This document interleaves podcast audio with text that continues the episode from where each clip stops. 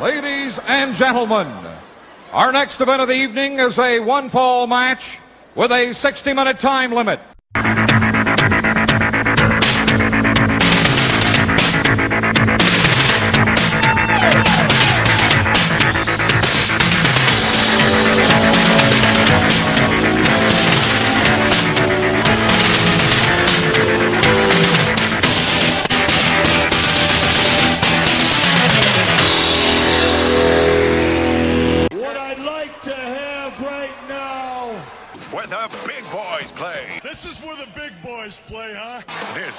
The big boys play. Hey, folks, this is Justin Rosero of the Place to Be podcast. You are listening to, I'd say, number uh, co number one best podcast in the world, and that is, of course, where the big boys play. Parv, Chad, take it away, boys.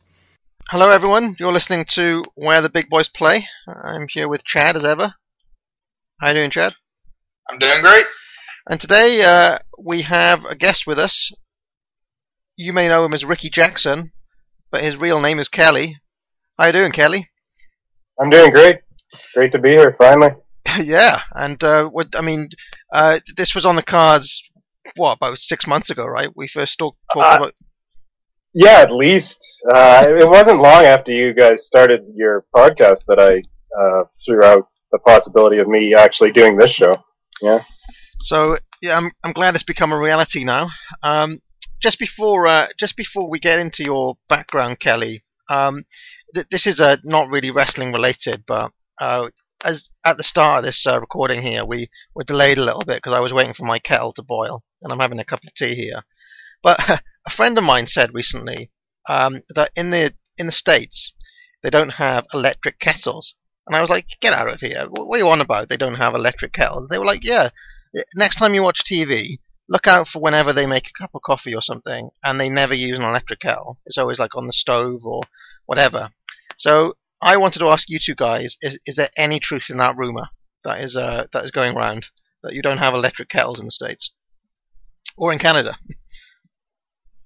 Uh, Kelly, go ahead because I can Yeah. tell you, Parv, this may be a surprise to you, but uh, neither me nor my wife uh, drink coffee or tea. All right. Uh, so no hot beverages in uh, in my household. Well, we definitely have electric kettles in Canada, but um, usually when I do tea, and that's not too often, I just use a stove kettle. You use a sto- any any any. So we have both, though. Yeah, and Chad, if you were to make a hot drink, uh, like, uh, would you have an electric? I mean, do you have? Do you possess? No, I mean, yeah, we don't have one. I I mean, I think traditionally it's uh, mostly stove. Mostly, st- Down any, any Yeah. reason for that? I mean, it seems bizarre to me that you don't have electric kettles. I don't know. I mean, I know. I mean, I know in the office, like the coffee pot is one of those kind of uh, four cup coffee uh, pots things that makes. Or uh, a couple of people in my office have a Keurig. I don't know if you're familiar with Yeah. those, but yeah, they yeah, yeah. also make the coffee. But yeah, like any uh, tea or any hot drink like that, it'd be on the stove. I don't. I mean, I don't know why. All right. Well, we we will we are here to discuss pro wrestling, so I'll get off this topic now. But uh, the the last thing I'll say is, um, uh, a cup of tea, right, has milk in it, which is uh, something that when I I mean in my in my travels in the states, nobody seems to understand that. So you nobody brings you milk with the tea. Um, it tends to That be like seems weird. yeah, that, that's uh, and like not not just when I was doing Route 66, like in New York and Chicago, they don't as standard they don't bring milk either. Yeah, no, that's not traditional down here either. So uh, I'd say in Canada, most people drink tea without milk, actually. without yeah, milk, yeah, I, I, think, Without, absolutely. Yeah, I- without milk. I think it's the norm uh, there. I d- But in a lot of like coffee drinking nations, I guess um, tea is you know you think of tea as like lemon tea or herbal Yeah. tea or whatever Yeah, stuff it is, but you know, I'm I'm having a good English cuppa here. All right, so Kelly, uh, you're from uh, you're from Canada. Why don't you tell us a bit about your wrestling background, man? Okay, sure. Well, I'm living in Vancouver now, uh, but I grew up in Calgary. Um, so I got into wrestling when I was about eight, nine years old. and um, like a lot of wrestling fans my age, uh, I got into wrestling in 1986. Uh, it was actually the hype to WrestleMania 2 that got me hooked. Um, specifically, Mr. T being involved in, Wrestle- in WrestleMania 2 got me hooked because I was a big A Team fan, and suddenly he was on TV in a boxing match with Roddy Piper, and yeah, one thing led to another. By the summer of that year, I was pretty much totally hooked uh, watching. Uh, in Calgary, of course, we had Stampede Wrestling, so on Saturday afternoons you could watch right after the cartoons were over. Uh, on the same channel, Channel 7, you could watch Stampede Wrestling, followed by an hour of WWF Wrestling, which was basically the Superstars show. But in Canada, it was called Maple Leaf Wrestling, technically. Because Right. we have a thing called CanCon, Canadian Content Regulations, where we have to have like a, I don't know if you guys have heard of this, probably not Chad, maybe you, Parv. But uh, government regulated uh, Canadian content in all media, basically. Wow. Uh, it's kind of a funny thing. I had you that. I- Anyway. I, I do have a Canadian heard friend who told me about that. Yeah. So, uh, and also I was really into the mags, the wrestling mags right away. Um, at that time there was tons to uh, choose from. Just not the Apter mags. There was also other, uh, independent style magazines, wrestling magazines, just, uh, probably at least a dozen monthly magazines. Um, I was into the toys, the, the figures, the, the statues, the plastic statues, LJN wrestling figures. Had those, had the ring. Uh, I had a Roddy Piper shirt that I wore quite often. Uh, I'd say Roddy was probably my first favorite wrestler, um, along with Tito Santana, Ricky Steamboat. Um, because of Calgary, Owen Hart, right from the get-go. Um, I uh, was a big fan of him, the British Bulldogs. Uh, the videos, Coliseum videos were readily available in Calgary, uh, so I could watch all those. Um, the AWA was actually on TV in the 80s in Canada, but it was always in a different time slot, different day. Sometimes it'd be on in the morning, some days it'd be on at, you know, the middle of the night. Um, Saturdays or, or Tuesdays, it was always shifting around, so it was hard to uh, follow the AWA. What, what, was the channel there, Kelly? E ESPN? Uh, it's called TSN in Canada. It's basically the Canadian version of ESPN, even down to the same uh, music. Uh, for Chad would know this Sports Center. Uh, we had the same show. It's called Sports Center, and with the same uh, theme music. Um, so it's it's very much just a carbon copy now of ESPN. But it, it uh, originally it was it was independent in the '80s. But uh, yeah, it was the same show that would have been on, or the same AWA show that would have been on ESPN in the '80s. Um, and I think in, in the States it was the same, uh, with it being shifted around in different time slots and stuff from what I've heard. Just a tough show to follow. But I do remember watching quite a bit of AWA and liking it a lot. Uh, the Midnight Rockers, uh, I was a huge fan of those guys right from the start. Um, as for Crockett, uh, my only outlet for Crockett or, uh, the NWA was, uh, the wrestling magazine. And to the credit of the wrestling magazines, they told such a good story, you know, of the characters, of the feuds, of the angles that you could follow it along, you could follow along quite well, despite not being able to see a single second of it, um, which was very frustrating. I, I can remember begging my dad.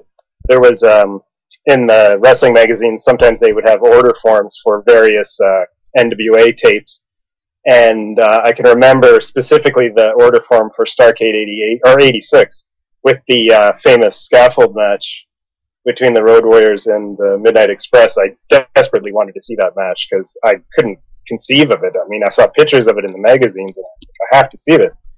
I can remember begging my dad to to put the money up for a copy of that. It was probably like fifty dollars, a lot more expensive than uh, things would be these days. And he refused, of course. so I was denied access to the NWA for or WCW for another probably four or five years.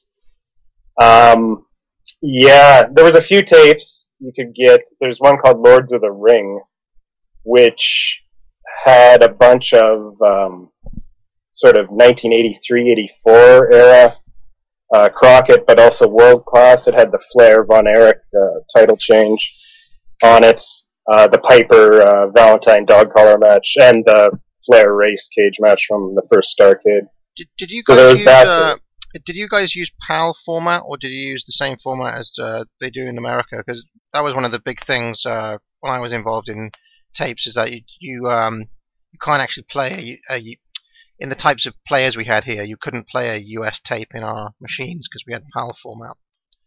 Yeah, U.S. and Cana- Canadian tapes are the same, but I can't. I couldn't play. Um, I went. I was in Europe for the first time in 2000, and I bought a couple movies that I um, hadn't been able to find in Canada for whatever reason. I bought them in Dublin, I think, and I wasn't aware that they wouldn't play in in in uh, Canadian VCR, so I had to get them copied over, dubbed over, um, to a to be able to watch them in in my VCR. So uh, take us into the nineties here, Kelly. How did you uh, Yeah. how did you progress as a fan? Well, after WrestleMania five, actually, I took my first sort of break from wrestling. I, I, I don't know. I, for some reason, I, I guess I just had been watching for a good three years at that point, and maybe it was Hogan coming back into power.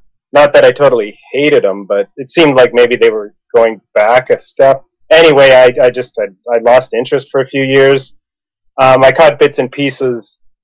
Um, I had a friend who got the uh, pay-per-views actually from a uncle who had a satellite dish or a illegal hookup of some kind because pay-per-views weren't available in Canada until 94 and WrestleMania 10.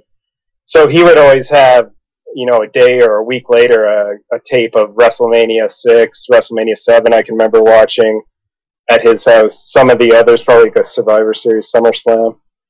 But it wasn't until 91 sort of the fall of '91 when Flair came to the WWF. That really got me interested again because I'd been reading about Flair for years and how the the wrestling mags always had Flair on this pedestal as the greatest and better than Hogan, better than Savage, and and so being able to see him for the first time really was interesting. Um, around the same time, uh, Jake Roberts turned heel, and I really got into that feud he had with uh, Randy Savage. And uh, Bret Hart also uh, was pushed as a singles guy around the same time. And my closest friends at that time were all wrestling fans, so it just turned into this for the next four years or so, 91 to about 95. I was just totally wrestling crazed. Probably the almost, I would say, the peak of my, my wrestling fandom in a lot of ways because not only was I watching wrestling, we were going to closed circuit shows of the WWF shows. We were going to, uh, there was a local promotion that followed Stampede after Stampede collapsed called uh, Rocky Mountain Wrestling that uh, Chris Jericho uh, wrestled on when he was very young, and Lance Storm and some others. So we went to those shows. We had a backyard wrestling thing uh, in my friend's backyard that we videotaped on a camcorder. We wrestled on a trampoline. Uh, it was called the TWF, the Trampoline Wrestling Federation, and uh, that's actually where the Ricky Jackson name comes from. That was my name uh, way back then.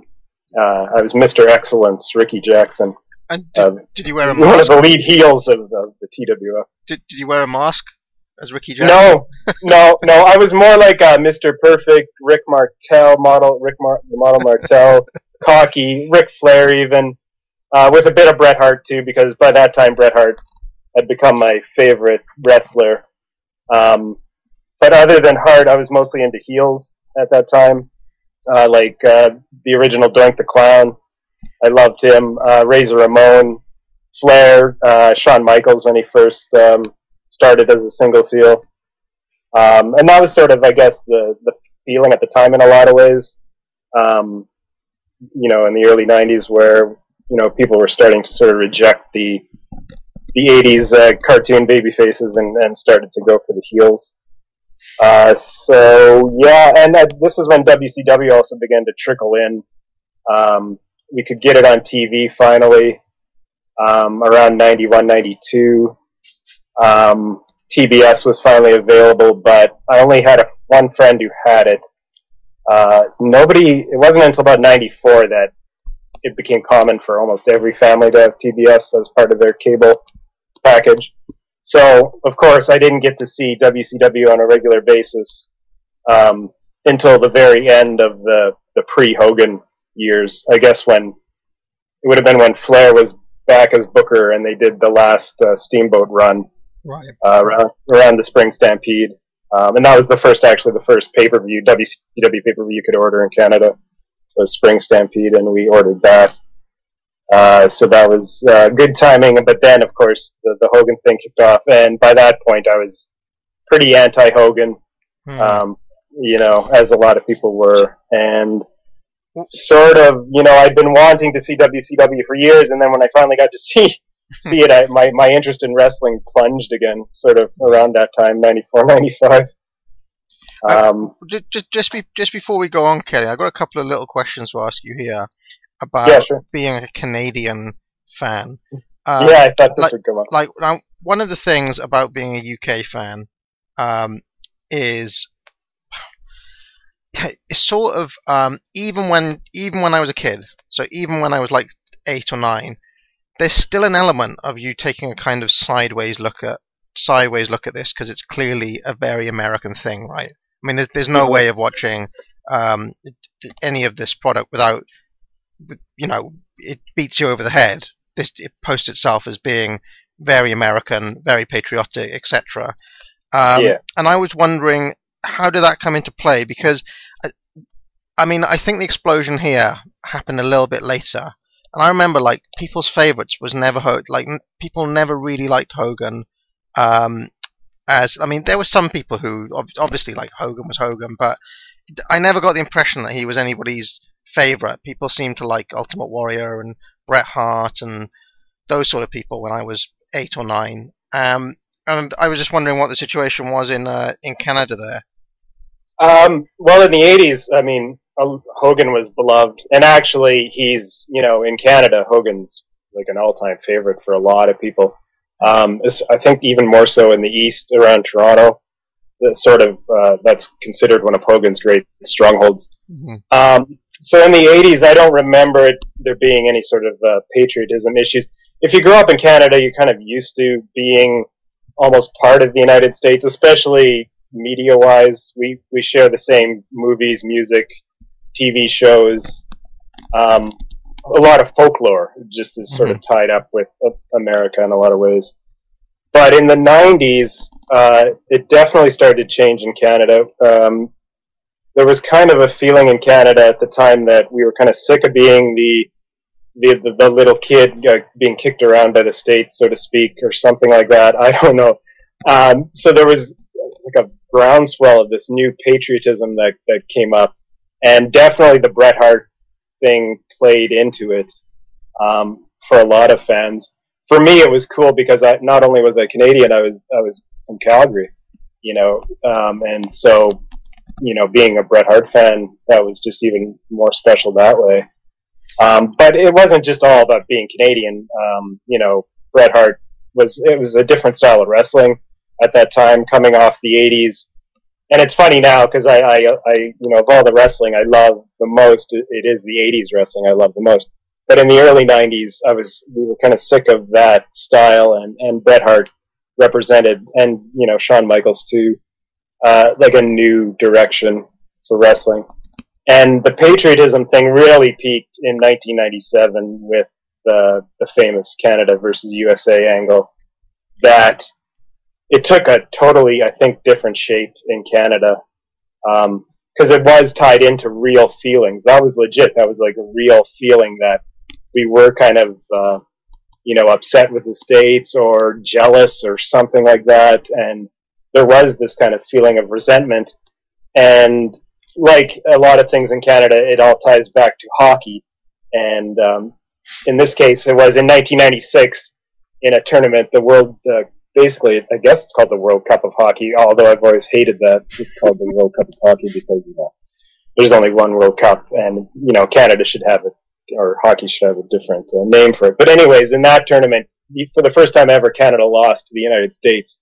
Uh, it was a best on best uh, tournament, and it was the first time Canada ever lost to the States um, in the finals of a hockey tournament like that.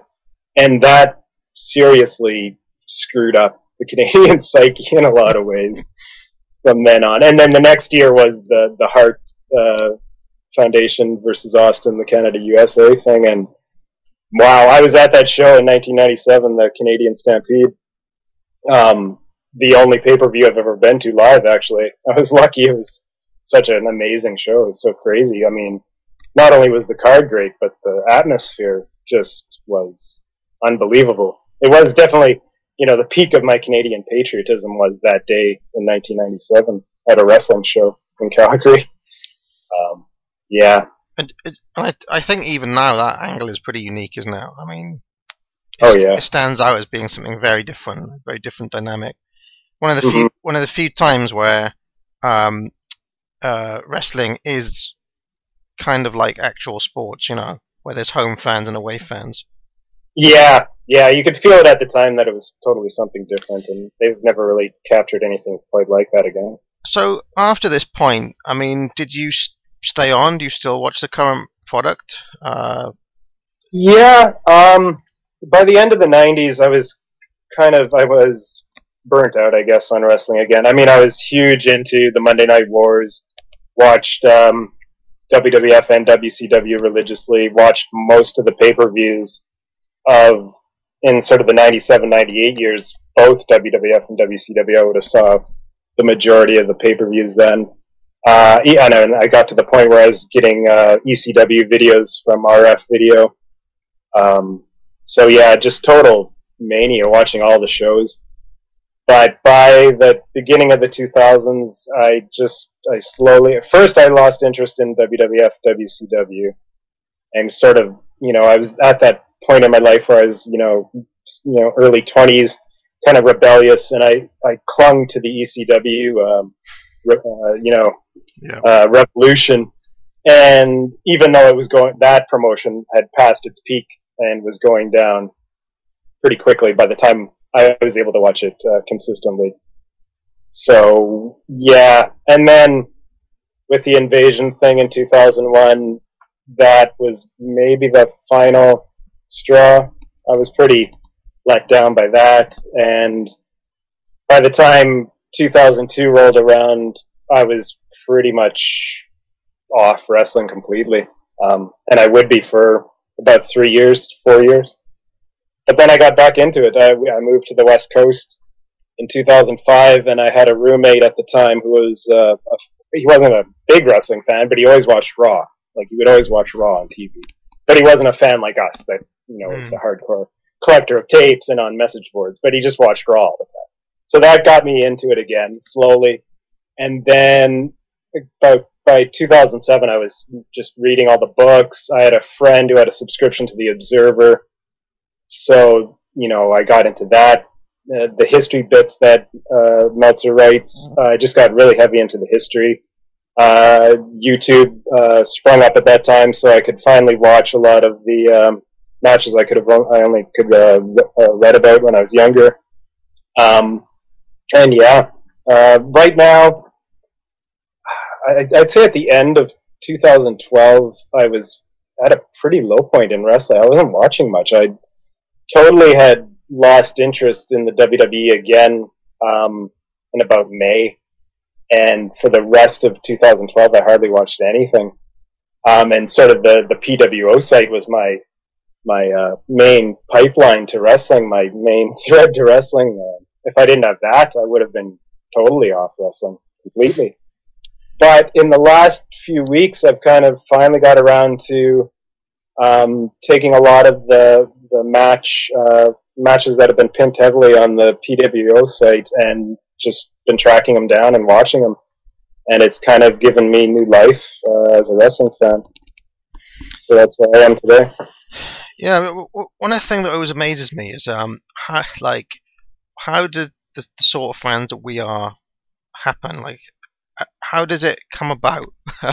it's it's it's strange um, that uh, there are all these, uh, you know, men in their thirties who take who take such a deep and obsessive interest in in uh, in wrestling. Um, it's, it it seems fairly unique to me. Uh, that it, it, it's almost like a kind of um, it's hard to account for in a way because I, I can't really like I don't know what keeps drawing me, and it, you seem I've had I the same as you, uh, Kelly. I've had many periods where I just haven't watched anything at all, or I've had a, like low points in my fandom, but something keeps bringing me back all the time, and it, it seems to me that you feel the same pull, right? Yeah, it, it's something. It's in my blood. Uh, I have other things like uh, I'm a big comic book fan. That's something I always, you know, go through phases where I'm big into it, and and then I, I drop it completely. Uh, movies, music, uh, real sports. Um, so yeah, it's all tied into that. Uh, but I mean, going back to PWO, I mean, I know I'm a hardcore fan, but geez, when I first got on that site and started reading some of the stuff, I just I couldn't believe. I felt like, wow, I don't know anything. uh, these guys, these guys have masters and PhDs in wrestling knowledge, and I, I just have a degree, I guess. It's, it's really I can't believe like someone like Dylan uh, Dylan Waco. I just does he ever do anything else except watch wrestling? I can't. It just it blows my mind. He's watching everything from every corner of the globe and from every from every time period in wrestling history. It's just crazy. Ch- Chad, you got any comments here? Um, I mean, yep. I mean, I think. Uh, I mean, obviously, uh, wrestling was my number one interest, hobby, whatever you want to call it. But I do certainly have a like a. I have a very kind of addictive personality.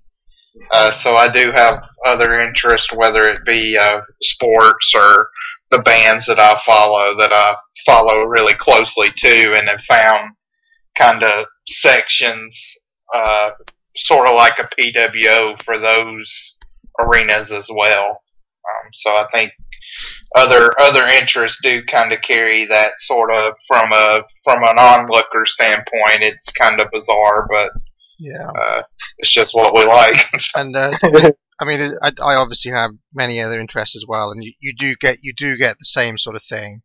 For uh, I mean, I'm into my gaming, I'm into films, and you, you, you do if you look in the right places, you do find that. Like I, I'm a Bob Dylan fan, Chad, and there are some people who go, like, you know, you go to some places and like there are degrees of being a Bob Dylan fan, you know. Um, so, um, it, but just my comment on uh, PWO is that, that, that that's a place like you, you take any one of us and put us into most rooms, and you know you're the guy who's going to know more about wrestling than anyone else. Yeah. On that site, you're just kind of like, you know, one of us. you, you, you're you're just somebody in the room, right? it's uh, yeah, it's uh, yeah, there there there are a few few places like it for sure. Okay. Um. Oh, one last question, and this is going to sound kind of random, but when you were Sure. gro- when you were growing up, Kelly, did you have any idea that Jack Tunney was Canadian or from uh, Calgary? Uh, not when I was very young, but um, by the time I was uh, by the early '90s period, I had a friend who had grown up in Toronto, and he moved to Calgary when he uh, when we were about 13, and I think he knew. He knew that he knew a lot of sort of little quasi non kayfabe things that nobody else did. Uh, I'm not sure why he knew that. But I think he knew the Tunney connection because it was a Toronto thing, right? Yeah. And the family history there is uh, the Tunney family in Toronto yeah. uh, being the promoters. So I think I probably knew by then, but not in the 80s. Not when he first uh, was on TV. I had no clue. None at all. Uh, I, I, I think they should bring Jack Tunney back, man. That's my uh. I'm pretty sure he's dead now. Actually, for about 10 years. No, no, he's he's he's been dead, but but I reckon they should bring that that character back. Um, yeah. because they, they've they've gone on this uh, general manager line for a long time now, um, Yeah. and I, I quite like the idea of that kind of just you know presidential figure who comes out and gravely talks about uh, you know. But my my favorite one is when the the the uh, the tournament gets set up for WrestleMania four. I think that's Jack Jack Tunney's peak right there. Make, making that Oh, yeah. the sta- making that serious statement about uh, the status of the WF title. Like an Oval Office speech. Uh, I, I, my favorite uh, is actually the WrestleMania six contract signing because uh, he he does he held he holds it like this very important uh, serious contract signing. You have Warrior with face paint on and Hogan, and they're screaming about the universe and everything else. Uh, and he's just sort of deadpan, like, okay, well, the match is signed at the very end. Have you, have you guys seen any of like late Jack Tunney, like late in his run, like be, be, just before they they t- took him off air? Because he, he he kind of goes a bit heelish for a while, like kind of like mid '94 type time. Um, he gets gets a little bit of heel heat uh, around that time, and he has a kind of slightly darker edge to his character. May, may, Oh. you, you you haven't watched the '94 yearbook, right, Chad? Yeah, uh, uh, now he wasn't very prominent in that.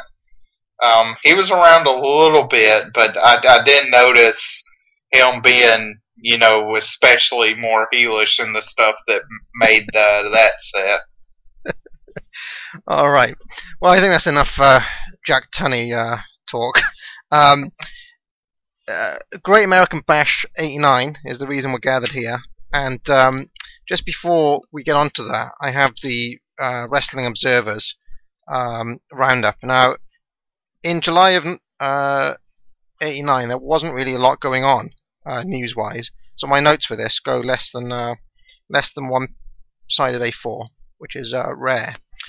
Um, so th- July the third, um, the main news is that Gordon Solie is back uh, on uh, NWA TV, and he's on the new Power Hour show, where he has a news segment where he rounds up news from all around um, wrestling. So not only from the NWA, but the other promotions as well, especially Florida, where he's based, and he also um, talks about uh, World Class and Memphis, uh, which is a real surprise to me because I mean at this point, um, promotions did not mention other promotions typically, um, but apparently uh, he even mentioned No Holds Barred uh, on this uh, segment. So th- th- this is something I really have to see to believe because it's it's. Uh, I mean, have have you ever seen this, Chad? Uh, no holds barred? No, no, no the the news segment with Gordon Solie talking about it on NWA TV. Um, now is it? I wonder if he's thinking. I wonder if that's the kind of wrestling, uh, WWN wrestling roundup type thing that we see uh, throughout. Now, I mean, again, I've uh, in going through the '90 yearbook and uh, starting the '91 yearbook. The segments with Gordon have all been uh, WCW exclusive. Yeah. So I don't know if this is something they've scrapped uh, when they got to 1990 or what. Uh, but I've, I've never seen that in Well, '89, if- uh, like you're talking if about, where he's li- actually talking about other promotions. I, I take it you haven't seen it either, Kelly, right? No, actually, I, I read the Observers just like you this morning, and that was the first I'd heard of it. So What do it it kind of seems strange, but not for the NWA to do it. It would have been strange for, of course, the WWF to talk about the other territories. But I don't know. If if anyone has seen this segment that Meltzer's talking about here, um, or knows where we could get hold of it, I'd love to uh, uh, have your thoughts on it because for me it's hard to believe. Uh, I mean, there's kind of acknowledging the other promotion, and then there's actually giving it s- screen time and talking about because uh, No Holds Barred was actually put on by the WF, right? It was like funded by Vince. Oh yeah, produced. Yeah. Um, so that's a major surprise, and I'd uh, like d- d- definitely by 1990, Chad. Those are pretty much pretty kayfabed. Those uh, those reports that he's doing. Um, so I, I want to see these 89 ones, these early early Solie reports, uh, where he talks about all the other promotions. Um, July 10th newsletter, and uh, the biggest news is that the Road Warriors have actually ate, eaten a pinfall for once. They they lost uh, to the Samoan SWAT team um, in the closest thing to a loss since the summer of '84 for the Road Warriors. So uh, that's uh, kind of the biggest news there. Uh, and then we got a long bit from Meltzer on his favorite topic, NWA finances.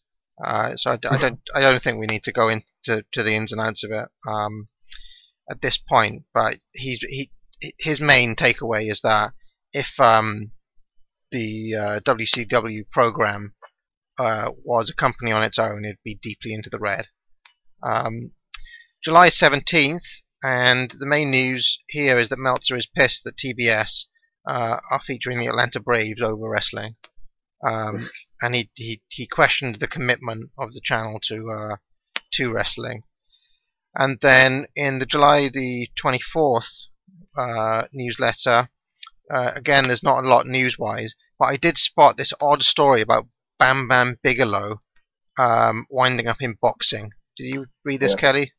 Yeah, I did, and I remember reading about that in in the Pro Wrestling Illustrated mags at the time. Um, that that totally jarred my memory of it, I guess, because I'd heard of that before. Did, did that actually happen? Did, did Bam Bam have any boxing matches? Ah, maybe. I don't know. I, I can't imagine that because, like, he's a big guy, and you don't see people of that build in boxing ever. Maybe versus Butterbean. Butterbean? Yeah, maybe he fought Butterbean. Seems like a natural matchup. Yeah. Well, I, I mean, if Bam Bam Bigelow had a boxing match, it's, it's probably on YouTube, right? Maybe, maybe, uh, maybe when Well, actually, it probably wouldn't even have been filmed. Uh, he probably wouldn't even have fought anybody of note. I doubt. Oh, I can't think. Like Bam Bam wasn't anywhere at this point, was he? Yeah, that's maybe part of the reason is that he kind of burned his bridges everywhere, so he had to turn to boxing instead of wrestling. Uh, but wasn't he working in Japan quite a bit at this time? Yeah. Well, in my mind, he that's where he is, but Yeah, I do. who knows? Okay, well, uh, like I said, not a lot from Meltzer, although he does have some interesting thoughts on the show itself, which we'll we'll sprinkle in as we go through. So here we are. It's uh, we're in the Baltimore Arena in Maryland. Uh, it's July the 23rd, 1989, and it's uh, Glory Days, Great American Bash. Um, so there was, on the version that I watched, there was a countdown show. Did you guys uh, see this or not? I did not. Neither did I. So I'm not going to give you a blow-by-blow account of this countdown. Um, there were a lot of hype videos and things um, on this, like kind of packages of Brian Pillman and uh, the Dynamic Dudes and things. They were all pretty uh, homoerotic, to be honest. Um, but uh, we did get a couple of little angles. Um, so, for example, um, there's one angle where the Samoan SWAT team and um, Paulie Dangerously kind of uh, and the Freebirds attack the um, uh, Road Warriors, and then they isolate um, our friend uh, Paul Ellering, Chad, and uh, break a phone over his head, and then break a pine. Then they break a pineapple over his head, uh, which was quite amusing. Um, so Paul Ellering actually earning his money for once and doing something. Um, and uh, the other thing we saw is that uh, the Great Muta had a match with Doug. He basically destroyed Doug Gilbert, um, and then he misted Missy Hyatt in the face, um, and she screams like a banshee. Uh, then later on, Eddie Gilbert comes out and attacks Gary Hart, and then Muta miss, missed him as well, and attacks him with a kendo stick. So uh, Muta and Eddie Gilbert have uh, big issues here, um, and he's also uh, done a number on Missy Hyatt. Uh, then we see Luger's heel turn, uh, and he he does a promo saying that Sting uh, and Steamboat care way too much about what the fans think, and that you've got to look out for number one in this world, uh, i.e., yourself. Um, and he says that um, as he's saying all of this, some fans are still clearly cheering for him, despite the fact that he's being uh, quite arrogant these days. Um, and then we get a, a, a kind of uh, a look at the Funk uh, turn again from uh, Wrestle War, and uh, Flair says he will uh, wrestle again on July the 23rd as long as his opponent is Terry Funk. So really, we just get kind of some of the angles going into this. Commentators are Jim Ross and Bob Caudle, and uh, our first matchup here um, is what is called the finals of the $15,000 Triple Crown Battle Royal. And uh, Fifty thousand. 50, 50, 50,000, Yeah, right? five oh. Oh, fifty thousand uh, dollars. Um, and just for anyone, any All Japan fans, they're not actually going for the triple crown title here. This is something else. so um, they're they're actually fighting for a a plastic crown, from what I saw. Um, so it, essentially, this is a battle ball, right? Where you have the two rings, and um, first of all, you eliminate one. Uh, first of all, you get eliminated to ring B, and then you get eliminated out of ring B. Um, and what is it? The last man who's in the first ring faces the last man who's in the second ring, right? Right. Yeah. yeah. So everyone comes out carrying a crown here.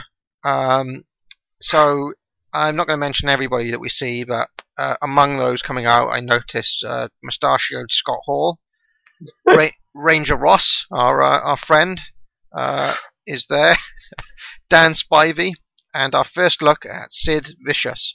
Is it is it our first look? I think it's the first time we've seen him, right? Yeah. This is it. This is our first look at him. and uh, Teddy Long is kind of lurking down the aisle uh, as well.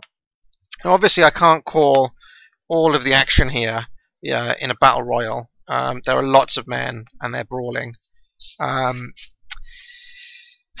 but uh, well, the first thing that we can really talk about is that Ron Simmons and Ranger Ross make it to ring two uh, first, and Ross uh, gives Simmons a Karate Kid and then eliminates him. Uh, and I've just written here, what the fuck? Ranger Ross eliminates Ron Simmons. Uh, what were your thoughts at this point, Chad, when uh, Ross uh, was a house of fire here? I mean, I guess really, uh, I mean, I know with Simmons, um, and I'd, I'd actually kind of forgotten what his place was, but since Clash 4, I think this was uh, our first look at him again on one of these super shows. Yeah. and it's it's it's pretty clear from uh, obviously him being the first one eliminated in the opening match here that until he joined Doom, uh, there was not a lot going on in his career. Uh, No. you, you you can really tell that I I don't know if they didn't have high hopes or he was still really green. Or, uh, I mean, because he looked fine in that Clash 4 match that I know you're really fond of, and I thought it was really good as well. Um, but uh, yeah, so I guess they still have some uh, a little blind faith in Ranger Ross and not a lot in Ron Simmons right now. Im- Imagine being Ron Simmons talking to the Booker that night. Like, you're going to go out there, you're going to get eliminated first, and you're going to get eliminated by Ranger Ross. Like, it was like, Pretty easy night though. That's the Yeah. last we see of him. He's out there for like two minutes. um, it, that's one thing I always uh, wondered about the Royal Rumbles, actually. Like, do the guys who go 40, 50 minutes get a bumper paycheck that night? Or are they getting paid the same as, as if they only go out there for a minute? Any ideas? I don't I know, but I mean, can you imagine? That's that's one thing I'm. I guess I've never really thought about too much, but I mean, like the Warlord in 1989. I mean, he he has to put on his gear, has to put on his face paint, all this shit, and he he's in the match for four seconds. So you're talking about probably at least an hour of preparation for four seconds. He's at the arena all day.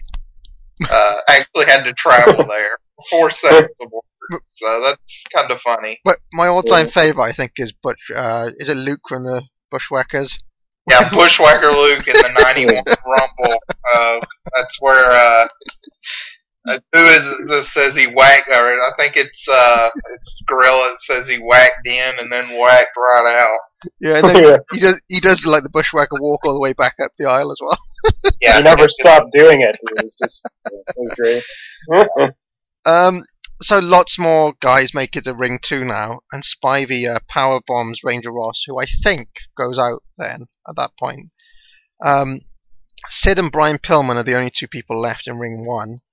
Uh, more people get eliminated. Um, Gordy, Gilbert, Pillman himself goes out, um, and we're left with basically Rotunda and Spivey versus Doctor Death, Steve Williams and ring two. Um, obviously, Sid is just in uh, ring one on his own now. Rotunda eats a power slam and then misses a flying clothesline to go out. Uh, Rotunda trips Williams from the outside, allowing Spivey to clothesline him. Uh, and eliminate him. So it's the tag partners, Sid, Sid Vicious and Dan Spivey, uh, left to face each other in the uh, what do they call this? The match beyond? I can't remember what they call it now. In in the last bit of the battle King of the Hill, I think. the king Yeah, of the, King of the Hill. king of the hill. Uh, but their manager Teddy Long uh, is out, and he's saying that he's not going to allow them to face each other here, uh, and they're going to split this fifty thousand dollars between them. then they try to put the crown on Long, but for some reason it doesn't fit his head, and he just decides to hold it up. Um, uh, interesting booking here. Uh, I couldn't help but notice that this crown is like it's the cheapest plastic. If if you go to like a kind of I guess what do you call it, a dollar thrift store or something. Um, Yeah. this is the sort of crown that you'd find there. This is the, this is the nastiest prop I've ever seen. Yeah, it's definitely not Jerry Lawler's crown. All right, so so thoughts on this one, Kelly? Uh, what do you think of this? King? Well, it's just a um, typical battle royal. I mean, even with the two rings, it's nothing special. Uh, basically, just to the, the whole purpose of the match was to get the skyscrapers over, right? Uh, this was sort of their coming out party. Um, and actually, going back to the Ron Simmons thing, I noted too, you know, that wow, he got eliminated before Ranger Ross. That you know he's the lowest man on the totem pole.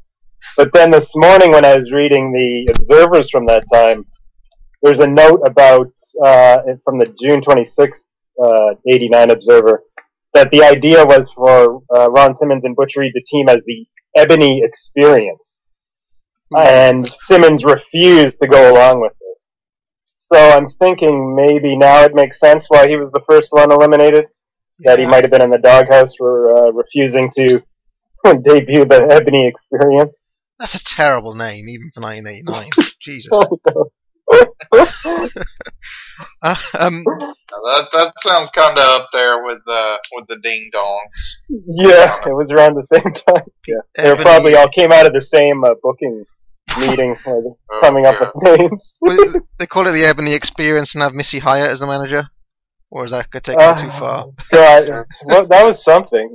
Well, they had woman eventually.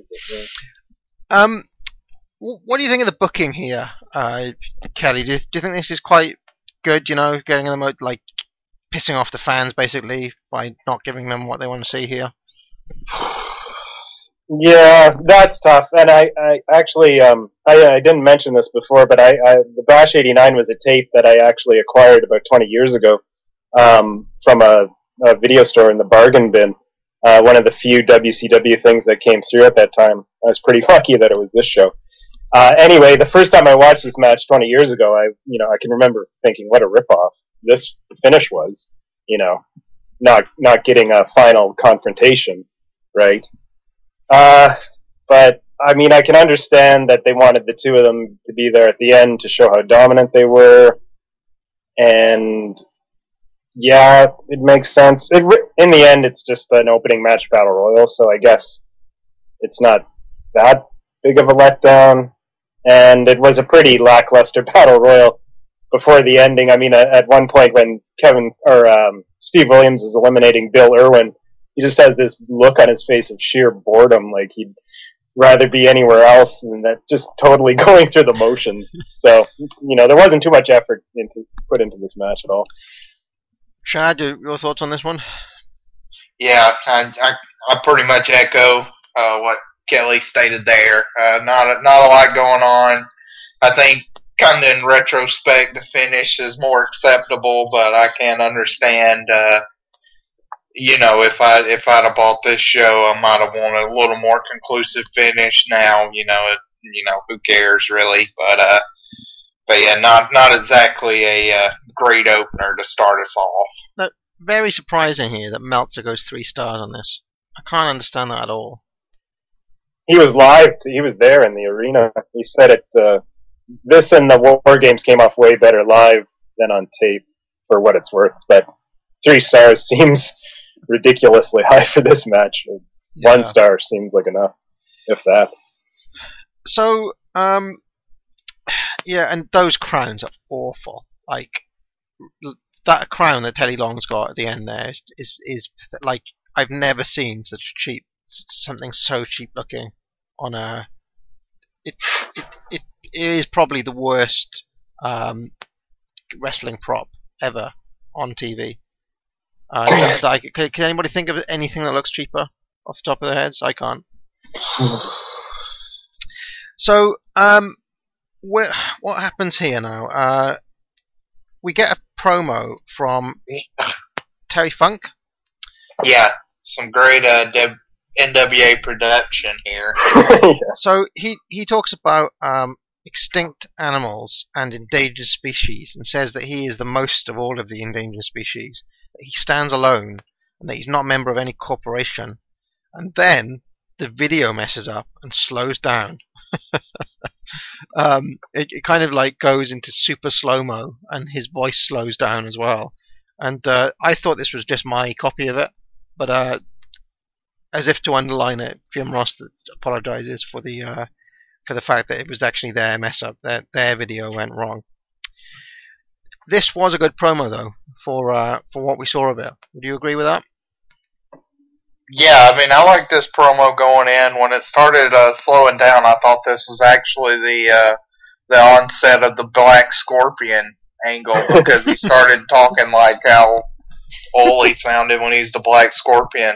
Uh, and then I, I did like uh, Ross kind of covering, saying that he, he viewed the video this morning earlier and sort of told us uh, what what Funk was trying to get across. But uh, yeah, this was a good uh, good promo by Funk. Actually, a little less uh, kind of more restrained, I think, than a lot of his typical promos. Yeah, I, I kind of like this version, this '89 version of Terry Funk here. He's kind of um, like oddly intellectual in a way. um, d- d- do you know what I mean by that? Um, yeah, I mean, I, I would say like maybe uh, he's really coy and sly, Yeah. like in his demeanor. Um, so yeah, it's it's very uh, very interesting the way he's portraying himself here. So Gordon Solie is back, and um, the first thing I thought about of when I saw Solie here was Lance Russell. Where does this leave him if uh, if Solie's in this spot now? Because Russell's still around, right, Chad? He's still around in 1990. Yeah, yeah, he's still he, this. Uh, this is kind of an interesting little. Uh, this is, I guess, Gordon's first show, so this show really is uh, interesting in that, really, besides, uh, I guess, Gorilla and maybe even Vince, if you want to include him, but probably really Gorilla. You got four of the uh, top five, probably most distinguishable uh, wrestling announcers of the '80s in one promotion Yeah. uh, between Caudle, Ross, uh, Solie, and Russell. I don't I don't think anybody really will argue for uh, Johnny Mercer or the uh, any of the AWA announcers. Um, so it's it's it's really a very impressive quartet that they were able to assemble in this like 1989 1990 time frame with all four. Uh, you know, and Gordon still has it all together at this point too. Uh, it wasn't uh, you know, kind of as he got later on in the 94, 95 type years where he, uh, had lost a little bit of a step. So, uh, this was very interesting to see. I always thought Gordon Solie's eyes are quite glassy. You know what I mean? Like he seems like a guy who may enjoy a whiskey late at night. You? Well, uh, maybe not even late at night if you believe a lot of the rumors. So, Yeah, yeah, he likes his booze. You know, you forgot Tony Schiavone in your list of uh, former. you almost forgot he's gone, right? At this point. uh, let's see. I don't, was he quite gone yet? Who? who uh, Yeah, he was. He was. Schiavone, yeah, yeah, because he did. was He, doing did a SummerSlam. Yeah, he did SummerSlam '89. So yeah. No, he's been gone a while, right? yeah, yeah he Uh, probably would have been gone since what about January, February, maybe. Yeah. Um. So anyway, G- Gordon Solie's with uh, Teddy Long here, and the only thing I've got to say about this Teddy Long promo is that his teeth are horrible. Like, you know, you guys give uh, the Brits uh, grief about bad teeth. Look at Teddy Long here. he, he looks like his teeth are like dog teeth or something. They don't even look human.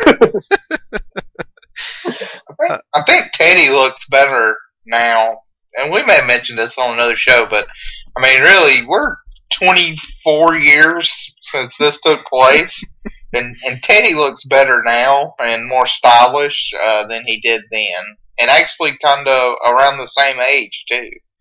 yeah, that's that's the weirdest thing is that he doesn't seem to have aged in any way. Um, He's got kind of like a. Benjamin Button. a steady WWE paycheck probably uh, helps a lot. Now, the weirdest thing for me uh, about Teddy Long, and this will sound uh, like a slightly heelish comment for current WWE fans who listen to the show, all uh, three of you, um, is that uh, I don't understand how Teddy Long's had a 24 year career. Like, he's never been anything more than adequate, I would suggest. Would, would you agree with that, Chad, or, or, or do you actually think that Teddy Long gets really good at some point? Um, I, I would say adequate is probably the best. I mean, to me, the best Teddy Long stuff that I've personally seen is kind of uh, when he takes over Doom from Woman uh, in the late late 1990, early 1991. Uh, I mean, now in WWE, I mean, he's he's a character and he's not offensive, but uh, if if he left the business tomorrow, I wouldn't be shedding any tears or anything. So But I think adequate's a perfect description. even in that Doom run, he's nothing more than a low rent slick, in my book, and that's pretty like I, I, no, I don't know if I'd go that far, but uh, I, I certainly also wouldn't be putting him up there with like the Heenans or the Jimmy Harts or some of the all timers either.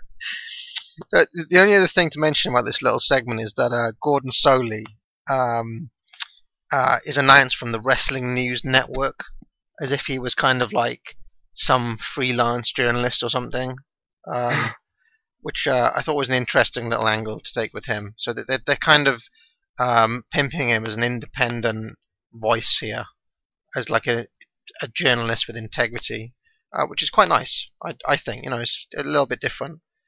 Um,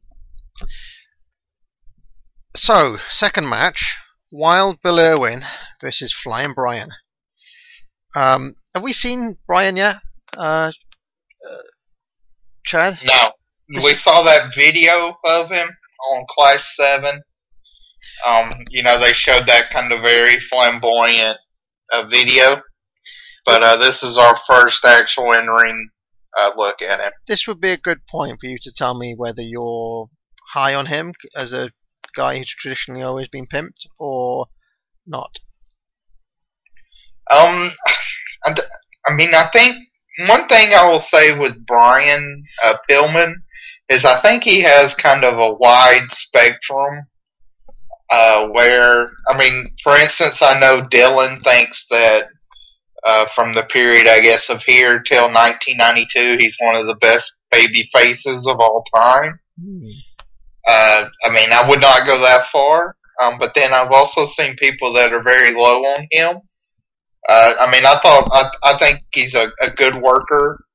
Uh, that it is unfortunate what ends up happening to him in his career, uh, but I'm really interested in seeing uh, as we go through the shows here how really how good he is. I guess because uh, we'll we'll really see the best of him. I don't think, uh, especially from an in-ring standpoint, uh, he was pretty much a shell of himself uh, after he leaves WCW.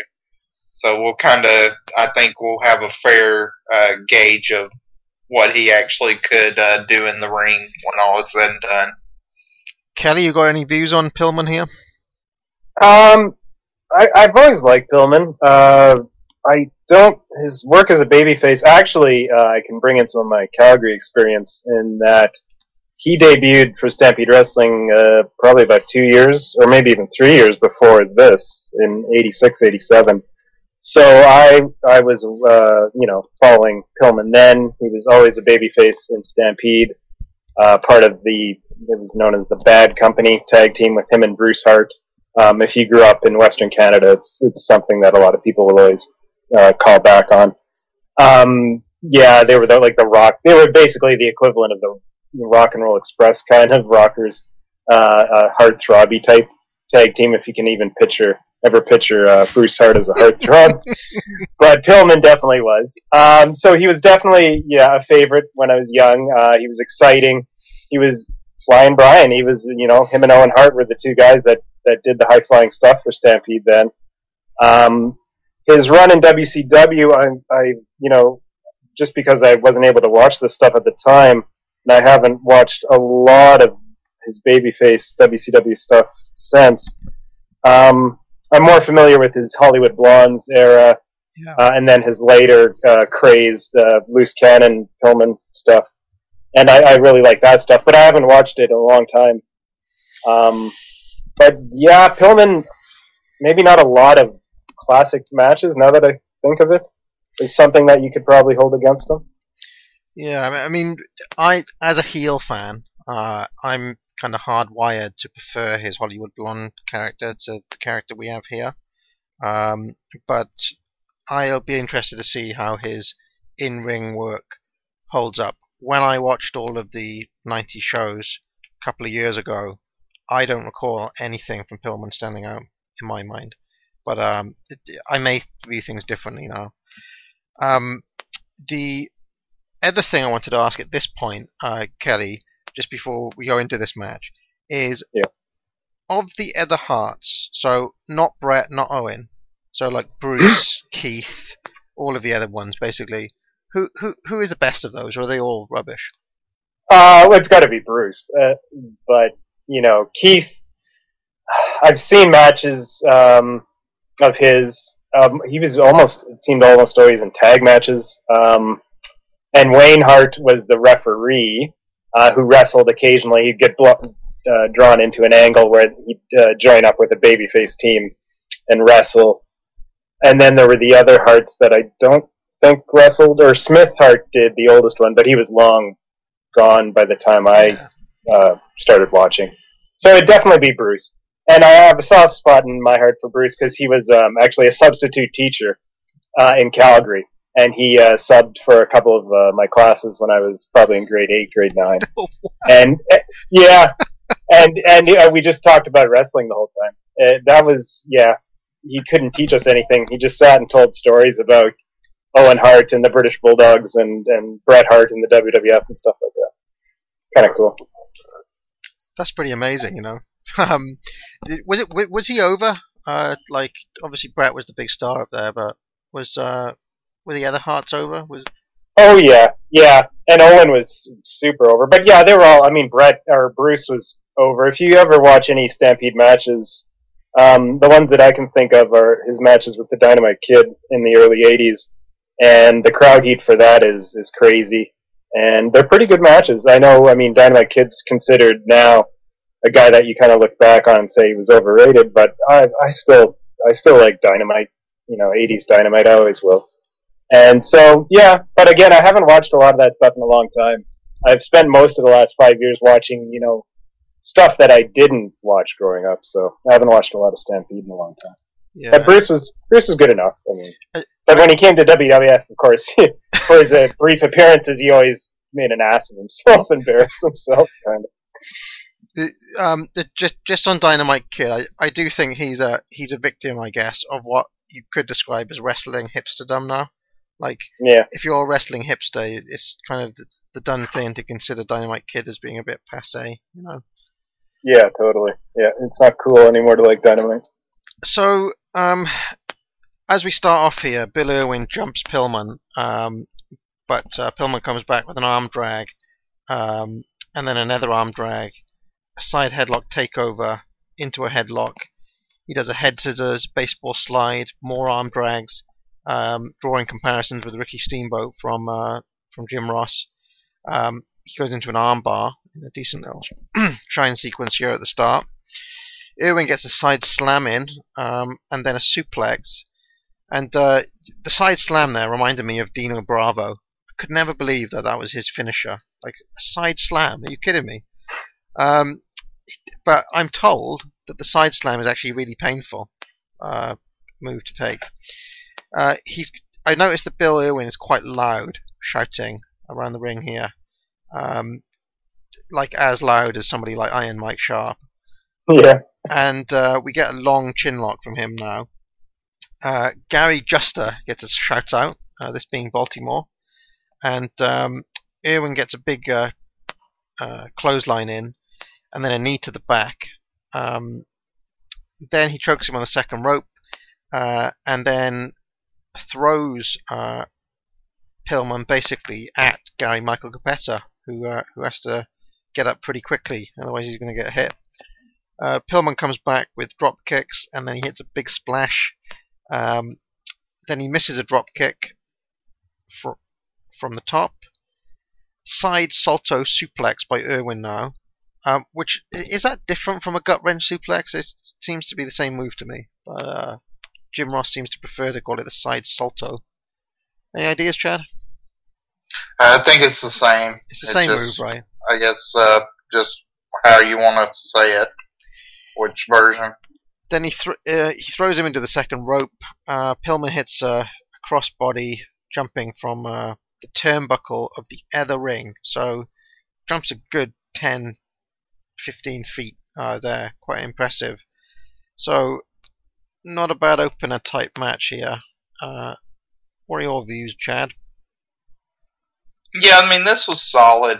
Um, nothing extraordinary, but uh, pretty solid work. A good uh, preview of Pillman. He looked good and energetic throughout the match. Irwin would not shut the fuck up when he was on offense. He was like a uh, a Joshi wrestler, just yelling, screaming. Uh, got got kind of annoying. Um, and what he did again, I'm not uh, very high on him uh, overall at all, and he didn't do much in this match to uh, change my opinion. Actually, kind of hurt hurt uh, my view of him in this match because of the way he would kept on yelling and screaming. Uh, but overall, this was uh, you know decent, but uh, nothing extraordinary. But a good a good uh, solid first match for Pillman. Kelly? Yeah, yeah, about, about the same view as Chad. Uh, solid match, decent, nothing special. Um, yeah, the Irwin stuff with the, the talking, that was one thing I noted. Um, yeah, I mean, Pillman, I also noted, yeah, he does make a good baby face. Like, he does sort of the, you know, the, the fiery looks into the crowd. You know, you could see how he was, a, you know, a very good baby face and, and a total different character than his later, uh, heel persona. Um, but yeah, and then the jump from the one ring to the next uh, was a pretty groundbreaking spot, I'm sure, for 1989. Um, the one thing I will say about Pillman as a face here is that is there any sense in which the this kind of white meat baby face in 1989 is getting to be a bit dated now? Like, Oh yeah, it's, it's. I, I was going to note. Oh, sorry, I was going to note the boring chants at one point early in the match, and also a lot of uh, heel chant or uh, definitely a heel crowd tonight in Baltimore. Yeah, we we love our Baltimore heel crowd. Um, but like, I mean, essentially, this is the same character as uh, Rick Martel would have been in like AWA, or the same character that Tito Santana was for in like '85, say. Um, you know, it's just a kind of old school babyface. There, there's no other character for Pillman here, or am I reading this wrong? Would you agree with I, that? I mean, I, I think Pillman does have a little more edge than uh, like a like a Fantastics type character. Uh, but I do think that's something that may have had to been kind of molded over time too, because of the changing uh, atmosphere in uh, in the wrestling fans at this point.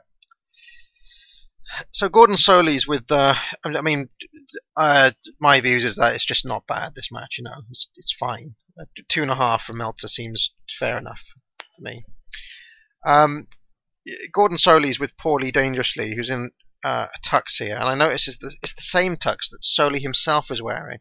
So I, I reckon they just uh, hired the same two, like the same. They they went to like a hire company, right? And they just said we need two tuxes tonight. Um, Paulie mentions uh, Cornette's fall from the scaffold at Starcade '86, which I thought was very smart, and uh, he knows that the knee uh, the knee is still hurt and that he wears a brace, which is a pretty great callback. Um, going back a few years, pretty good promo from Paulie here. Kelly, any good? Yeah, yeah. That, I noted the same thing. The callback to Starcade '86. You know, uh, a nice touch that you could, uh, you know, dangerously would have definitely uh, thought up of. Um, and then there was also, I don't know if you guys caught this, the reference to Rob Lowe as a babysitter. He quickly says that. Do you, do you understand what that means? No, I don't. Rob Lowe. I Lowe. don't either.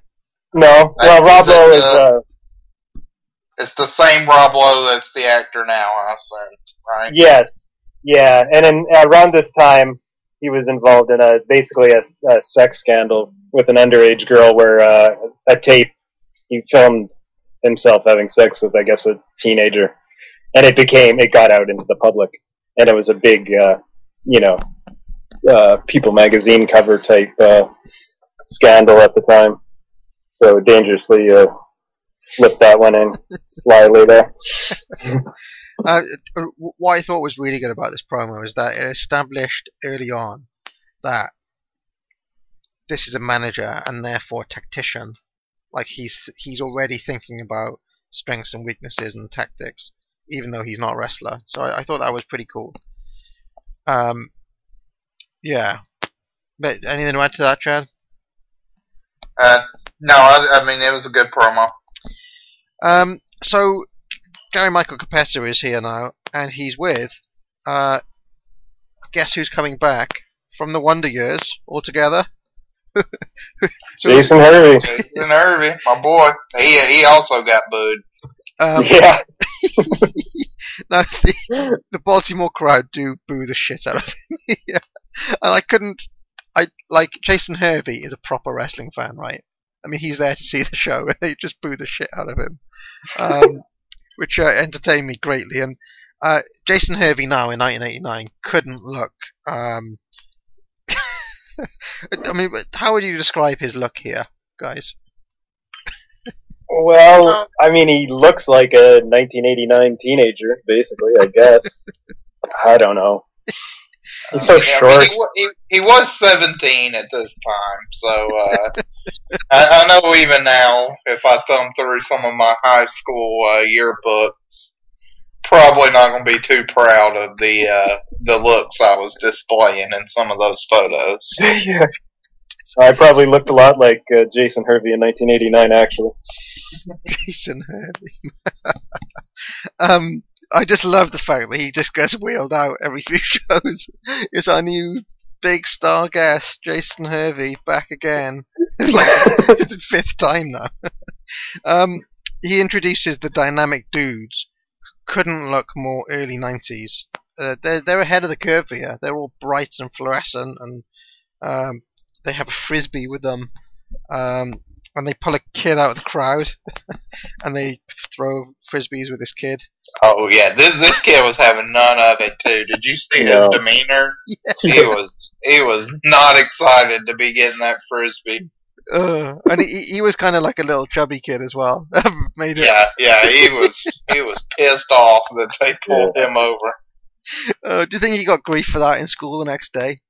like you were pulled out by those two uh, guys in the pink and yellow shorts. Um, so th- there is a section of the crowd clearly booing dynamic dudes here.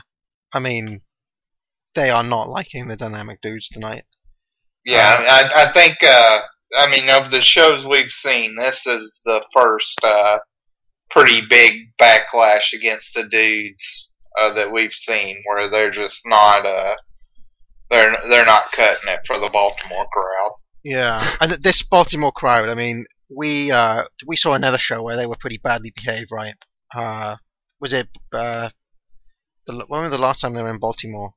They were there for the Bash '88 Yeah, um, as Yeah. well, and that that again.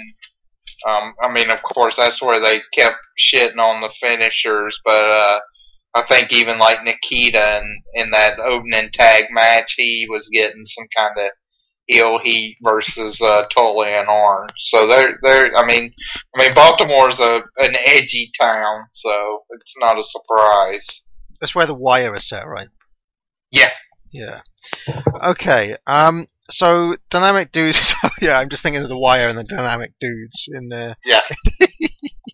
Uh, they're O- taking. Omar interacting with the dynamic dudes. Um. So he is. Uh. They are taking on the skyscrapers. Um. And Ross and Caudle think that the skyscrapers will be the tag team of the '90s. Yeah, I enjoyed that, and they weren't even a tag team in 1990, so uh, Yeah. so that that was great.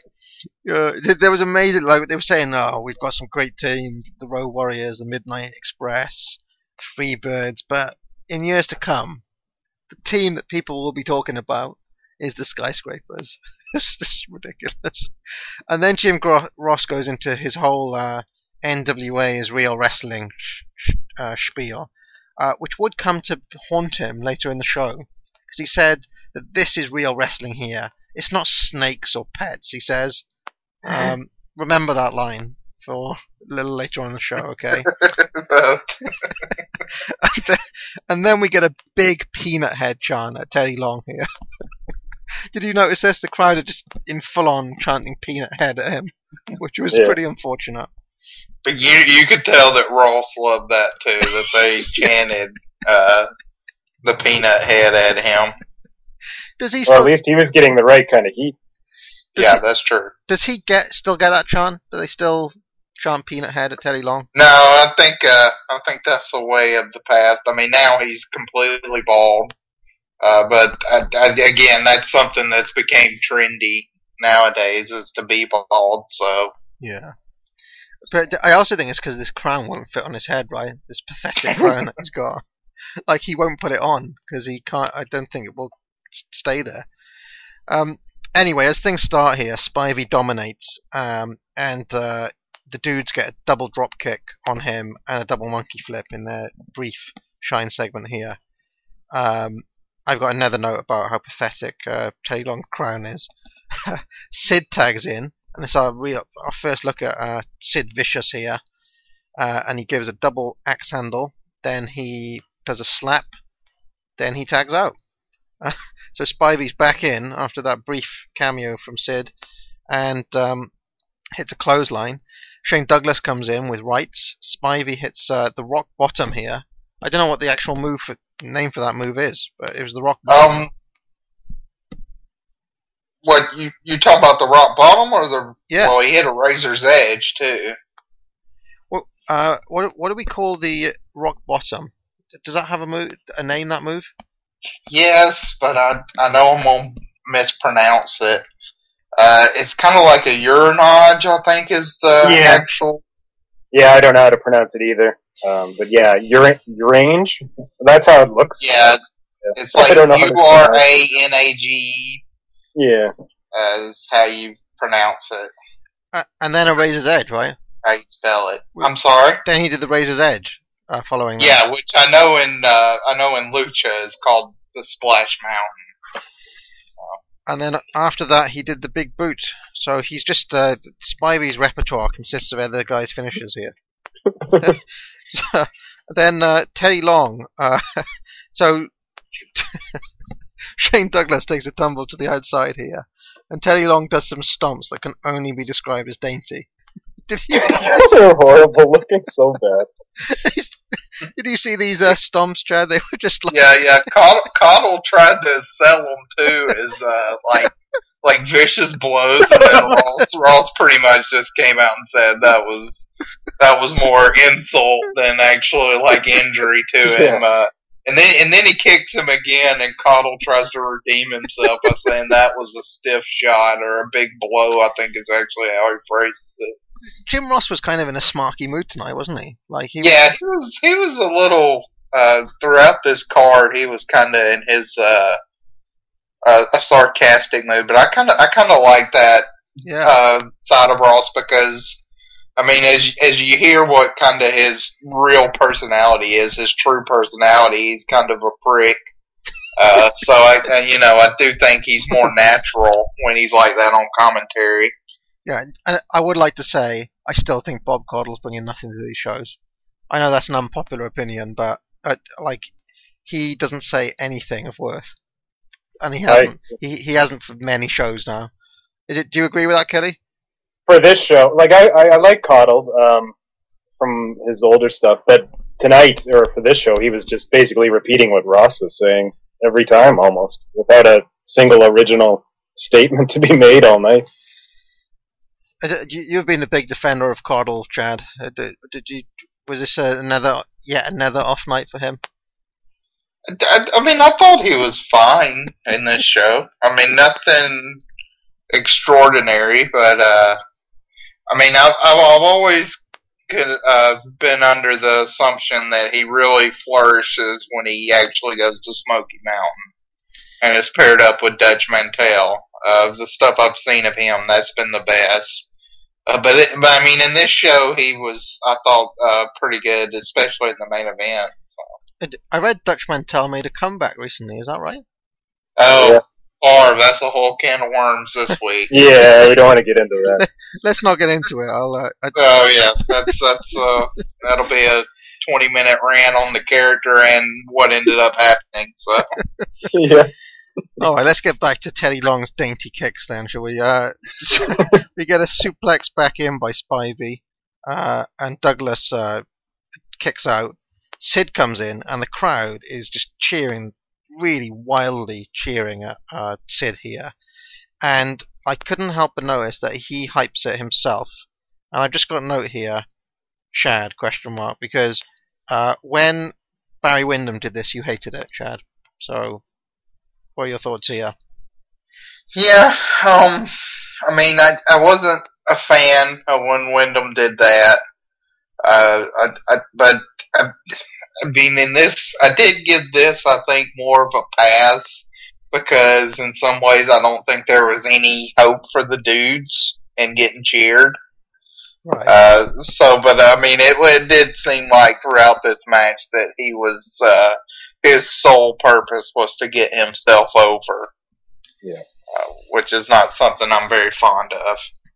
so we- we get this odd backhold by Sid now, um, where I don't really get what he's meant to be doing. He just seemed to be like pushing down on the, like the, this is one of the worst submission holds I've ever seen.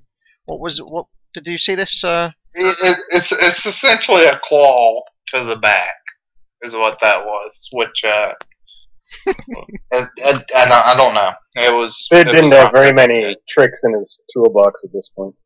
Yeah. you could say that again.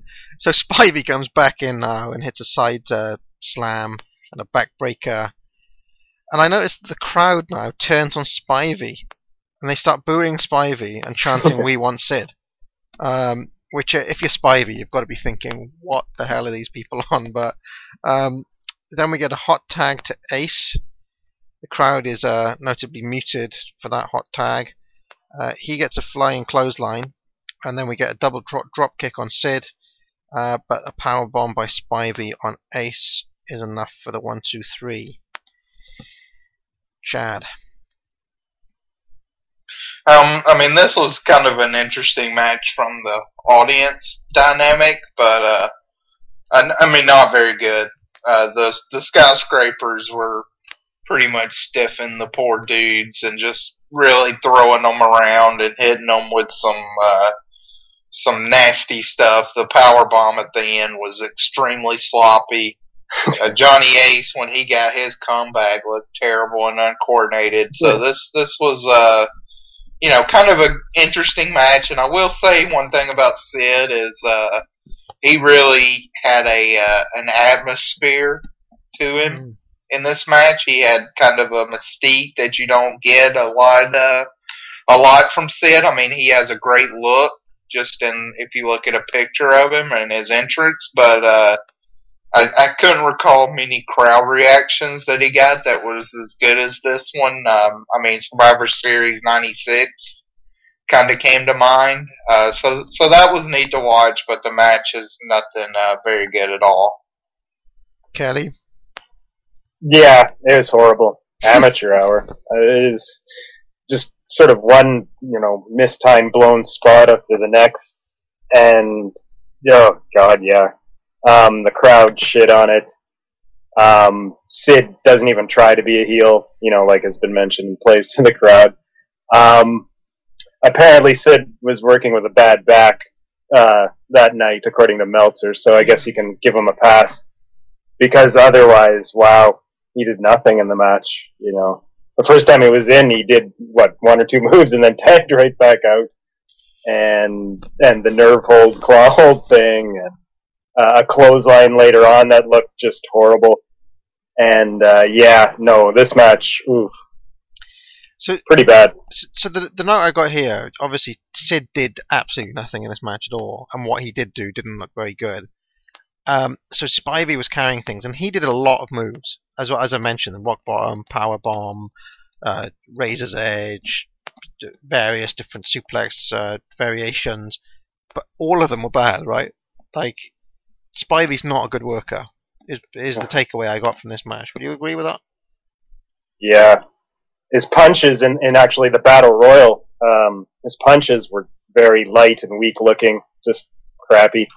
Um, you kind of got to give him a pass in a way because he had to do so much of the workload. By the end, when he had to do that last power bomb, he was gassed. And I mean, but he's lucky that Ace didn't get dropped on his head for that one because that was very close. But yeah, he had to do everything because Sid uh, was incapable of anything other than uh, cheerleading, pretty much. Uh, for, for this match. Chad, do you think it's harsh to Spivey to say that he's just bad, basically? Yeah, I mean he's not very good, and that uh that kind of pains me to dog on a uh, University of Georgia football alumni. Uh, but yeah, he is he's not not very good. Uh, I mean, some of his Japanese stuff he's been uh you know pretty good, but uh, for instance, somebody like him versus Johnny Ace uh, throughout their career, I'd pick uh, I'd pick Johnny Ace. Right. And uh, is this the end for the dudes? Tell me it is. No, No. no, no, no, oh no. Christ. They they they got a lot coming up. I've had enough. it gets worse. I've had enough Yeah, of those guys worse. already. I really have. Um, they're they're kind of like a really poor man's, and when I say poor man's, like I'm talking about like a beggar on the street with without a penny to his name version of the Fantastics.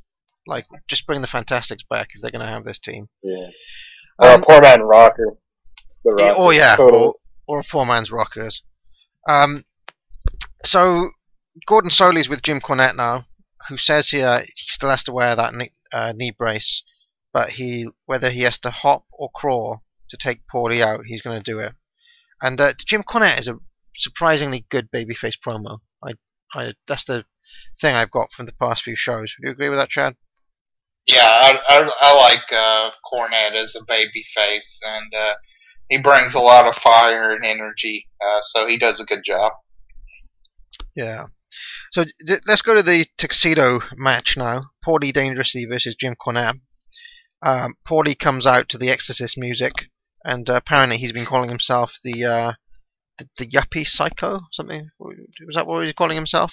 The Yes, psycho. yuppie Yeah. psycho.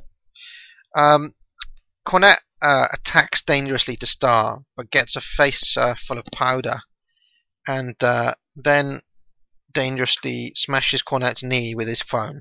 So he's going straight after that knee. Paulie with a series of rights. Ross calls them feminine, and, and then speculates as to what sort of underwear uh, he might wear, which uh, was close to the bone. And, and then, like Caudle, Caudle comes in and he says, "Yeah, well, we, we think that Jim uh, Cornette may be that way as well," which is kind of an ambiguous little comment. But uh, was that always part of Jim Cornette's character that he may be gay? Is that uh, is that true or not? I mean, I mean, I think uh, it was certainly a part of Cornette's character that he was a mama's boy. Yeah. I think. Uh, I, I mean, I mean, honestly, with Ross, I don't, I don't quite understand what. Uh, I mean, like the like the main joke he always says, as you see in 1990, is that in mixed doubles and tennis, he had a partner, and it, and uh, the his other partner was a man, which I don't really know if through that he's insinuating he's gay or he's a woman or or what type of uh, insult he's trying to throw Cornette's way, but uh, The- I you- think that's more Ross's digs at him. But did you did you catch the line from Caudle, where where he said where he like it was w- odd because Ross is like these punches are feminine, and I wonder what sort of underwear he's got on, as if to say, oh, like what he's wearing a pair of panties there, or Yeah, yeah, they were uh, speculating heavily about that. okay, so uh, Cornette comes back, uh, but it's just a hope spot. Uh, his knees are shot, basically. He goes outside and uh, Cornette gets posted. Paulie then misses an elbow drop. Uh, Cornette hulks up now and the, and uh, makes a comeback. The fans are absolutely loving it. I mean, they're this is one of the loudest cheers we hear all night. I think he is super duper over. Um, he takes Paulie's shirt off. Uh, then Paulie kind of gets some powder ready, um, but Corny kicks his hand, uh, so the powder goes up into Paulie's face. He takes his trousers off, and Paulie is wearing uh, bright blue underpants, and he runs back down the aisle. Now, I thought that for what it was, this was terrific. Uh, what did you think, Kelly? Yeah, I thought it was great too. I mean, just in the first few seconds, it was a better worked match than the, the previous uh, abomination. Um, and this is between two managers. Um, good selling, really good selling from Cornette. Was great. Um, and the punches from both guys actually were. I was especially surprised by Dangerous's punches. They were really good. Um, well, for a manager anyway. Um, I, one thing I, I thought the the second spot with the powder was pretty contrived, you know, where Dangerous is basically walking with his hand open in front of him towards Cornette. But you know, whatever. This it is what it is. This is this was a fun match for sure. Chad? Yeah, that that second spot with the with the powder that Kelly's referencing, it kind of reminded me of uh, if sometimes when people have a steel chair and they bang it off the top rope and then end up having to hit themselves with it. Uh, but as as far as a, a bullshit match, which is this was, this was straight shtick. Uh, it, it was very well done. Uh, it did tell a story, had some stiffness, uh, like Kelly said, that was kind of surprising, um, and and had a good payoff. I mean, this is a feud we've seen uh, for the first half a year of uh, of 1989 and at the tail end of 1988. So this has been a pretty long standing feud, and uh, this felt like a suitable blow off to it. No, I, I absolutely agree. I, I actually think it's got great psychology uh, for a six minute match between two managers.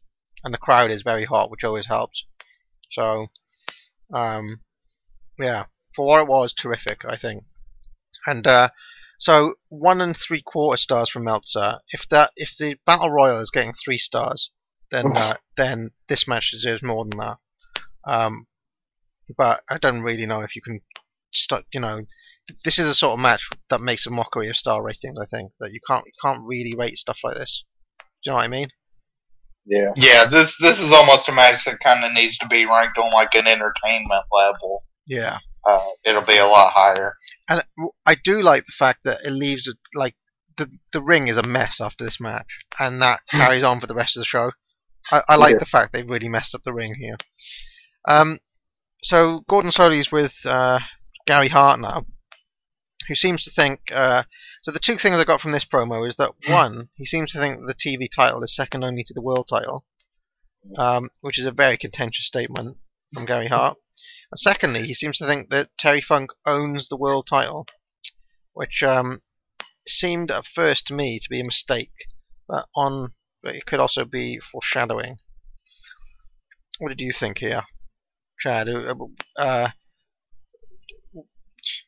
This, I mean, this was a uh, not a very good promo. I think from Gary Hart.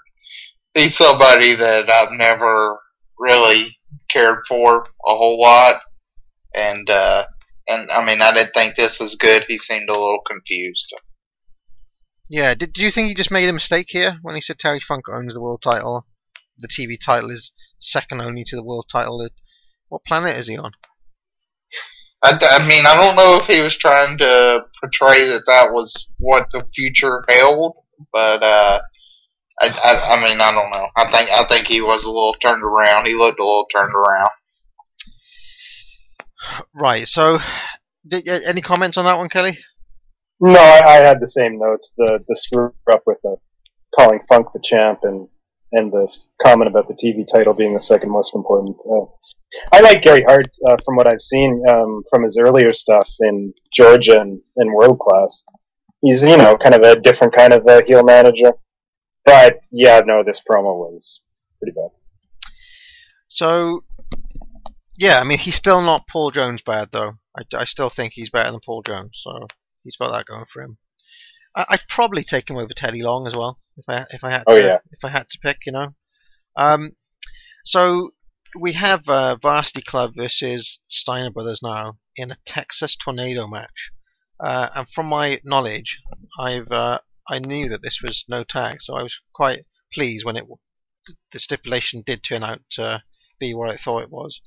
Um, Jason Hervey is at ringside, uh, I noticed, and he very quickly bailed. Did you see that? he jumped over the railings, which was uh, quite impressive. Um, brothers are with Missy Hyatt here, and Rotunda's wearing bright uh, orange for Syracuse. So they basically pair off for most of this match. Rick and uh, Kevin Sullivan brawl outside um, with the table for the first five minutes or so, and Rotunda and Scott go back and forth inside the ring. Uh, then all four men get in. Uh, we get a belly to belly by Rick on Sullivan, scoop power slam um, as well. Rotunda hits a suplex. We get double clothesline on Scott. Uh, Steiner line by Rick on Sullivan. A Steiner line is just a clothesline, isn't it? As done by Rick Steiner. Is that right? Yeah, yeah. I mean it's basically a stiff clothesline. Uh, double backdrop on uh, Scott. Sullivan nails Rick with a chair. Sullivan gets Rick up for a slam, but Scott comes from the top for a double pin in a very sloppy looking finish, I thought. Uh, Chad, your thoughts? Your Um, well, uh, one thing I, you didn't mention was uh, kind of to play off on uh, Ross saying that there's no pets oh uh, yeah, yeah. here. yeah, Yeah. if you want to go ahead with that. Well, yeah, he had, uh, Rick Steiner had a hound with him. So, so we can throw that theory out the window, and Yeah. then we also had a uh, a very uh, sexist comment. I, I think it was from Ross, where yeah, it was when uh, Missy came down the aisle, where he says that's quite a pair, and I'm not talking about the Steiners. Yeah, I noticed. And, and Yeah. did you notice that Ross? did you notice that Ross was kind of backpedaling when he saw that hound? He was trying to get over the idea of this being like, it, it's not really a pet, but like a kind of, you know, a kind of But uh, a manly sort of thing to have type thing. yeah, Yeah. yeah. So, But uh, uh, it's, it's, it's as far as an actual match, uh, I mean, honestly, I think this is uh, in contention for me as one of the best uh, sub five minute matches I've ever seen. mm, Uh, it it was very uh, chaotic. Um, a lot of kind of it kind of looked like a precursor to sort of the Nasty Boys versus Cactus Jack Max Payne brawl from Spring Stampede 1994. Uh, there was a lot of uh, stiff shots, some uh, nasty post shots on Rick. The Steiners again, I thought looked good and were stiff. Uh, the the the finish didn't look great. I don't think. Uh, but one thing that I did like about it was that Scott utilized the Texas Tornado rules. So once he uh, once he did the finish, he also climbed on top and kind of pinned uh, Sullivan along with Rick. So you had both members of them yeah. uh, pinning pinning Sullivan. I, I mean, I mean, I, I really enjoyed this. I thought it was uh, intense, chaotic, and very good uh, in five minutes. Kelly. Yeah, yeah, great, uh, great match, or five minutes, great little brawl.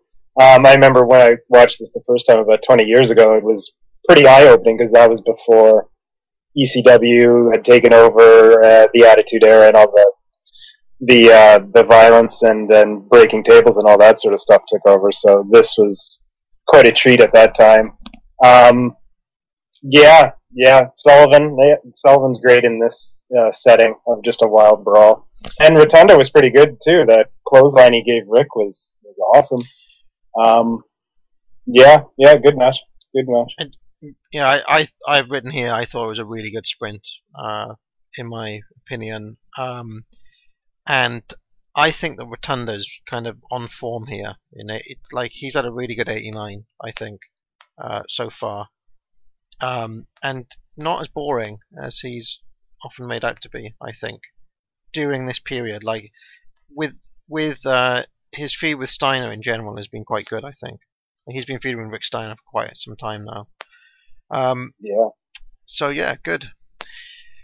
Uh, is, is this the end for the Varsity Club now? It- Uh, will they be gone by next time, or or are they? I, I, yeah, I think this is it that we'll see of them. Uh, so from here on out, the next uh, the next time we'll see uh, Rotundo, he'll be uh, the full-on captain with the uh, with the sailor's hat. so we, we talked uh, last week, um, Kelly, on the on the yet to be aired Clash of the Champions show. Was it Clash Seven? right. Yeah. Um, we ha- I haven't actually uploaded that yet, um, but we talked about where the Varsity Club would rank in a kind of all-time stables list, and we but we both kind of agree that they wouldn't make a top twenty. What are your views on that? Would you Oh. agree? I think they could make a top twenty, probably. I mean, they're kind of a. I've I- I've always liked them as a unique thing with the university wrestling gimmick and Sullivan being you know involved in that and, and his usual craziness and it it it evolved you know well you know with Rick being in it at the beginning and then turning babyface and then them feuding and then eventually Scott getting in the mix and uh, Steve Williams. eh, I'm not a huge Steve Williams fan, as I'll mention later probably, um, but he was involved too. Um, I don't know. I think 20, not a top 10 stable, but I'd say definitely a top 20 stable. Yeah, well, I mean, d- d- Chad, you, got, did, did- you you you were the one who listed all of the all of them last time. Yeah, I, I mean, I thought I thought we did preference that as a top ten when see- we talked about it. I mean, I mean, ten through twenty, I'd have to give some thought to. Uh, I, I mean, and, then, and a lot of that can kind of be like whether, I mean, to me, if you include like the Von Erichs as a stable, you know what I'm saying? Like if like if you include them as a stable, I'd put them ahead of them. Uh, but I mean, I, th- I think that's something we could definitely uh, maybe do down the line where we make a list of that. That'd be kind of fun. yeah, but, Yeah. but you, you mentioned like I, I mean, I, I would say I would think I would put them in the conversation for a top twenty, uh, but it's doubtful though they would crack my top fifteen. right, yeah. I mean, it, but you mentioned like there's the the ones from Japan as well, like Revolution, Choshu's Army, and Yeah, yeah. I mean, I think if you include them or like the the Los uh, Los Brazos from uh, from Mexico. Uh, I mean, once once I think you expand internationally, for me, it gets uh, very tough to justify. and then, Uh, I mean, if we do a list, we might just narrow it down to uh, U.S. and Canada, but uh, we'll see. yeah, but like uh, you've got to remember like Heenan family, um, the iterations of uh, Jimmy Hart stable. So it's like there's a lot of competition there. Uh, Yeah. If you if you think about it. Um, so uh, where where were we here? Gordon Solie's with Sting and Eddie Gilbert. And the first thing I noticed about Sting is that his hair is looking pretty cool uh, here, slightly different from his normal uh, style. He's got a perfect DA. Do you guys uh, familiar with that with that phrase, the DA? No, it must be an English thing. It's uh, that's known as the the, the duck's ass. Oh yeah, yeah. so I know um, that one. the the kind of Elvis, uh, the Elvis perfect kind of. Uh, Yeah, fifties greaser hair. Yeah. So Sting is rocking that look tonight, uh, and I I quite like it, you know. and um, he's uh, quite subdued here. Uh, he needs to concentrate. Um, so one of the things I noticed with Sting is that his early character here is all about excitement. He's kind of like Mr. Excitement. Do you agree with that? that that's basically his character. a man who gets Yeah. excited. Right. Okay. Um, so we get a gong now, some smoke, and uh, Big Muta gets a big entrance here. Um, so it's the Great Muta versus Sting, who's with Eddie Gilbert. Uh, I, don't, I don't think there's a lot to say about that Sting promo, really, is there? I mean, um, No. we get we do No. get a little bit of Eddie Gilbert on the mic, I guess. He looked like a trucker or something, didn't he? In in that cap. Yeah, this was a, a very small glimpse into uh, what Gilbert can bring uh, from a promo standpoint. So there's a massive splash from one ring to the other to start from Sting here, um, but Muta comes back uh, with a chop from the top. Some sections of the crowd are clearly supporting Muta here, uh, and we get several big kind of Muta, Muta, Muta chants uh, throughout this match. Uh, but Sting is also really over with the crowd. It'd be fair to say. So um, th- th- there's definitely like a hardcore or smart or heel faction to the crowd here, who are Oh yeah. supporting guys that they like. Uh, Muta is uh, coming in with some flash offense now, including a crossbody over the top to the outside. Sting comes back with a clothesline and a slam. Uh, Muta counters a suplex with uh, what Jim Ross calls an Oriental sleeper, um, which just looked like a, any other sleeper to me. Uh, we get a military press by Sting, snapmare by Muta, a chin lock. Caudle uh, mentions here that uh, Muta knows at least seven different varieties of martial arts. Um, can you name seven? Karate, judo, kung fu, Thai, kickboxing. That's four. I've run out. I, I'm. Anybody know any more? I'm. That's all I got. Yeah. Oh well, yeah. Man. Uh, there's an abdominal stretch. Um, so showing off that martial arts knowledge here. Uh, Sting comes back with a bulldog, a standing drop kick. Muta accidentally missed uh, Nick Patrick by mistake. Uh, Muta hits uh, the moonsault as the ref is out here, and Tommy Young, uh, trusty Tommy Young here, slides in to count, and it's only a two. Sting hits a back suplex and bridges it nicely into a pin, a one, two, three. Sting retains the title, but oh no, Nick Patrick wakes up and somehow decides that he's going to give the match to Muta, which I don't really understand because Patrick was out cold here, so how did he even see this? Uh, so we've got the George Scott finish, and uh, there's a big bullshit chant from the crowd. Kelly, I'll go to you first. Uh, yeah, I loved this match 20 years ago, and I was pleased to uh, see that it's aged pretty good. It's wow, like super fast paced. Uh, you know, well timed spots and everything. Um, Sting, like a really big time feel to this match. Um, before you could, you know, notice how it was. The crowd treated it differently than anything that came before. Sting got the big, you know, big star entrance. Muta was this may be actually the peak almost of his sort of aura as a big star in WCW. Hmm. Um, I, I love his music. I've always loved his music. Um, great match. Yeah, yeah, just a fun, fun match. Uh, the ending, I mean, you know, they built this up for a for the future, and and with the controversy with the title, so that's that's forgivable. Um, uh, Meltzer, I think, notes in, in his review that nothing was announced to the crowd, so it was totally, you know, they were left in confusion, and, you know, yes, you can understand the bullshit chance for that. But it definitely also left me, you know, dying to see a rematch between the two, because I'm not sure if they ever really hit this height again uh, as a singles match. I'm not even sure if I've seen another Sting Muta match. Maybe that one from uh, the Starcade coming up, but that was Muta had lost a lot of heat by that point for sure. My, my assumption is that the next Clash would have a some sort of rematch on it, but clearly not. No, it has a tag. I believe it's a tag match. Yep, Sting yep. and- It's uh, it's uh, Dick Slater and Right. Muta teaming. Yep, against Sting in That's- play. yep. Dick, Dick Slater clearly has a kind of Terry Funk sub look about him there. In that Yeah, yeah, the Terry Funk. Um, Chad, what do what do you think about this one? Yeah, I was uh, I was kind of nervous about this match going in because I uh, I figured it would not hold up. Kind of, I mean, I I sort of figured we might see a Dynamite Kid, Tiger Mask, uh, sloppy, moving, kind of half speed type match uh, compared to a lot of stuff we see now.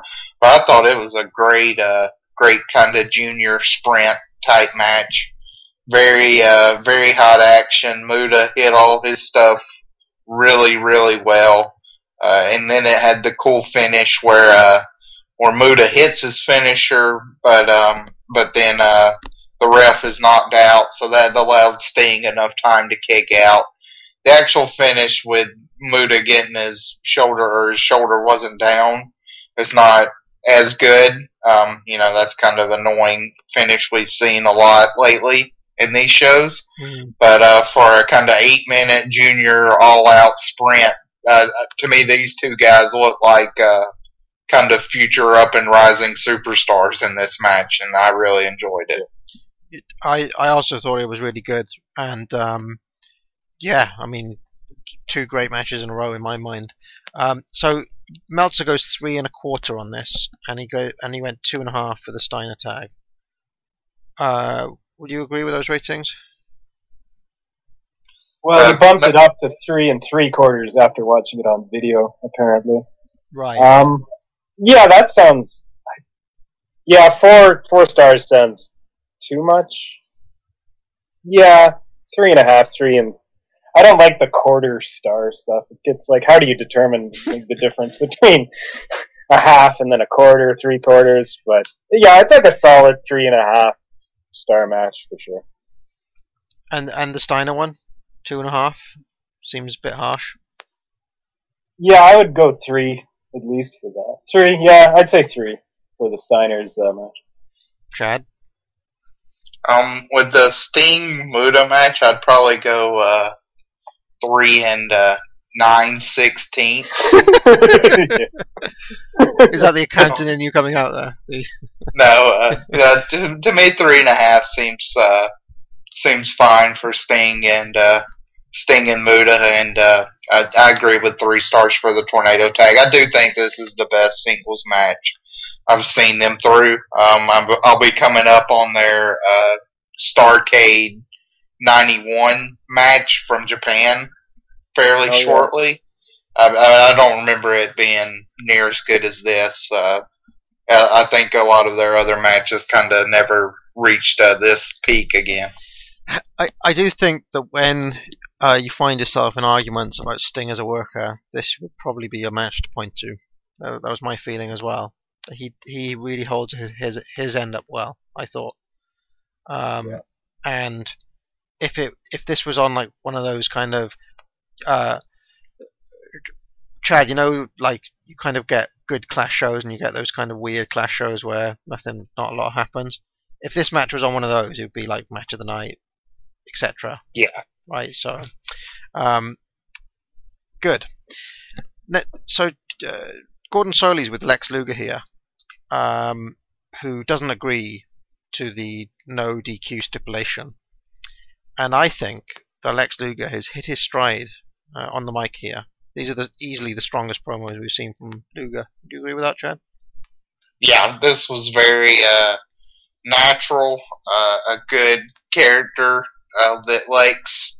He had kind of a clear motive that he wanted to get across in this promo, and he delivered it very, very well. Yeah. Kelly, we, we've talked quite a lot about Lex Luger on the show uh, and Mhm. of late. Uh, where do you stand on him? And uh, also, face or heel with him? Because that was a talking point for us last show, Chad. Um, that I'd be interested to hear your thoughts on, Kelly.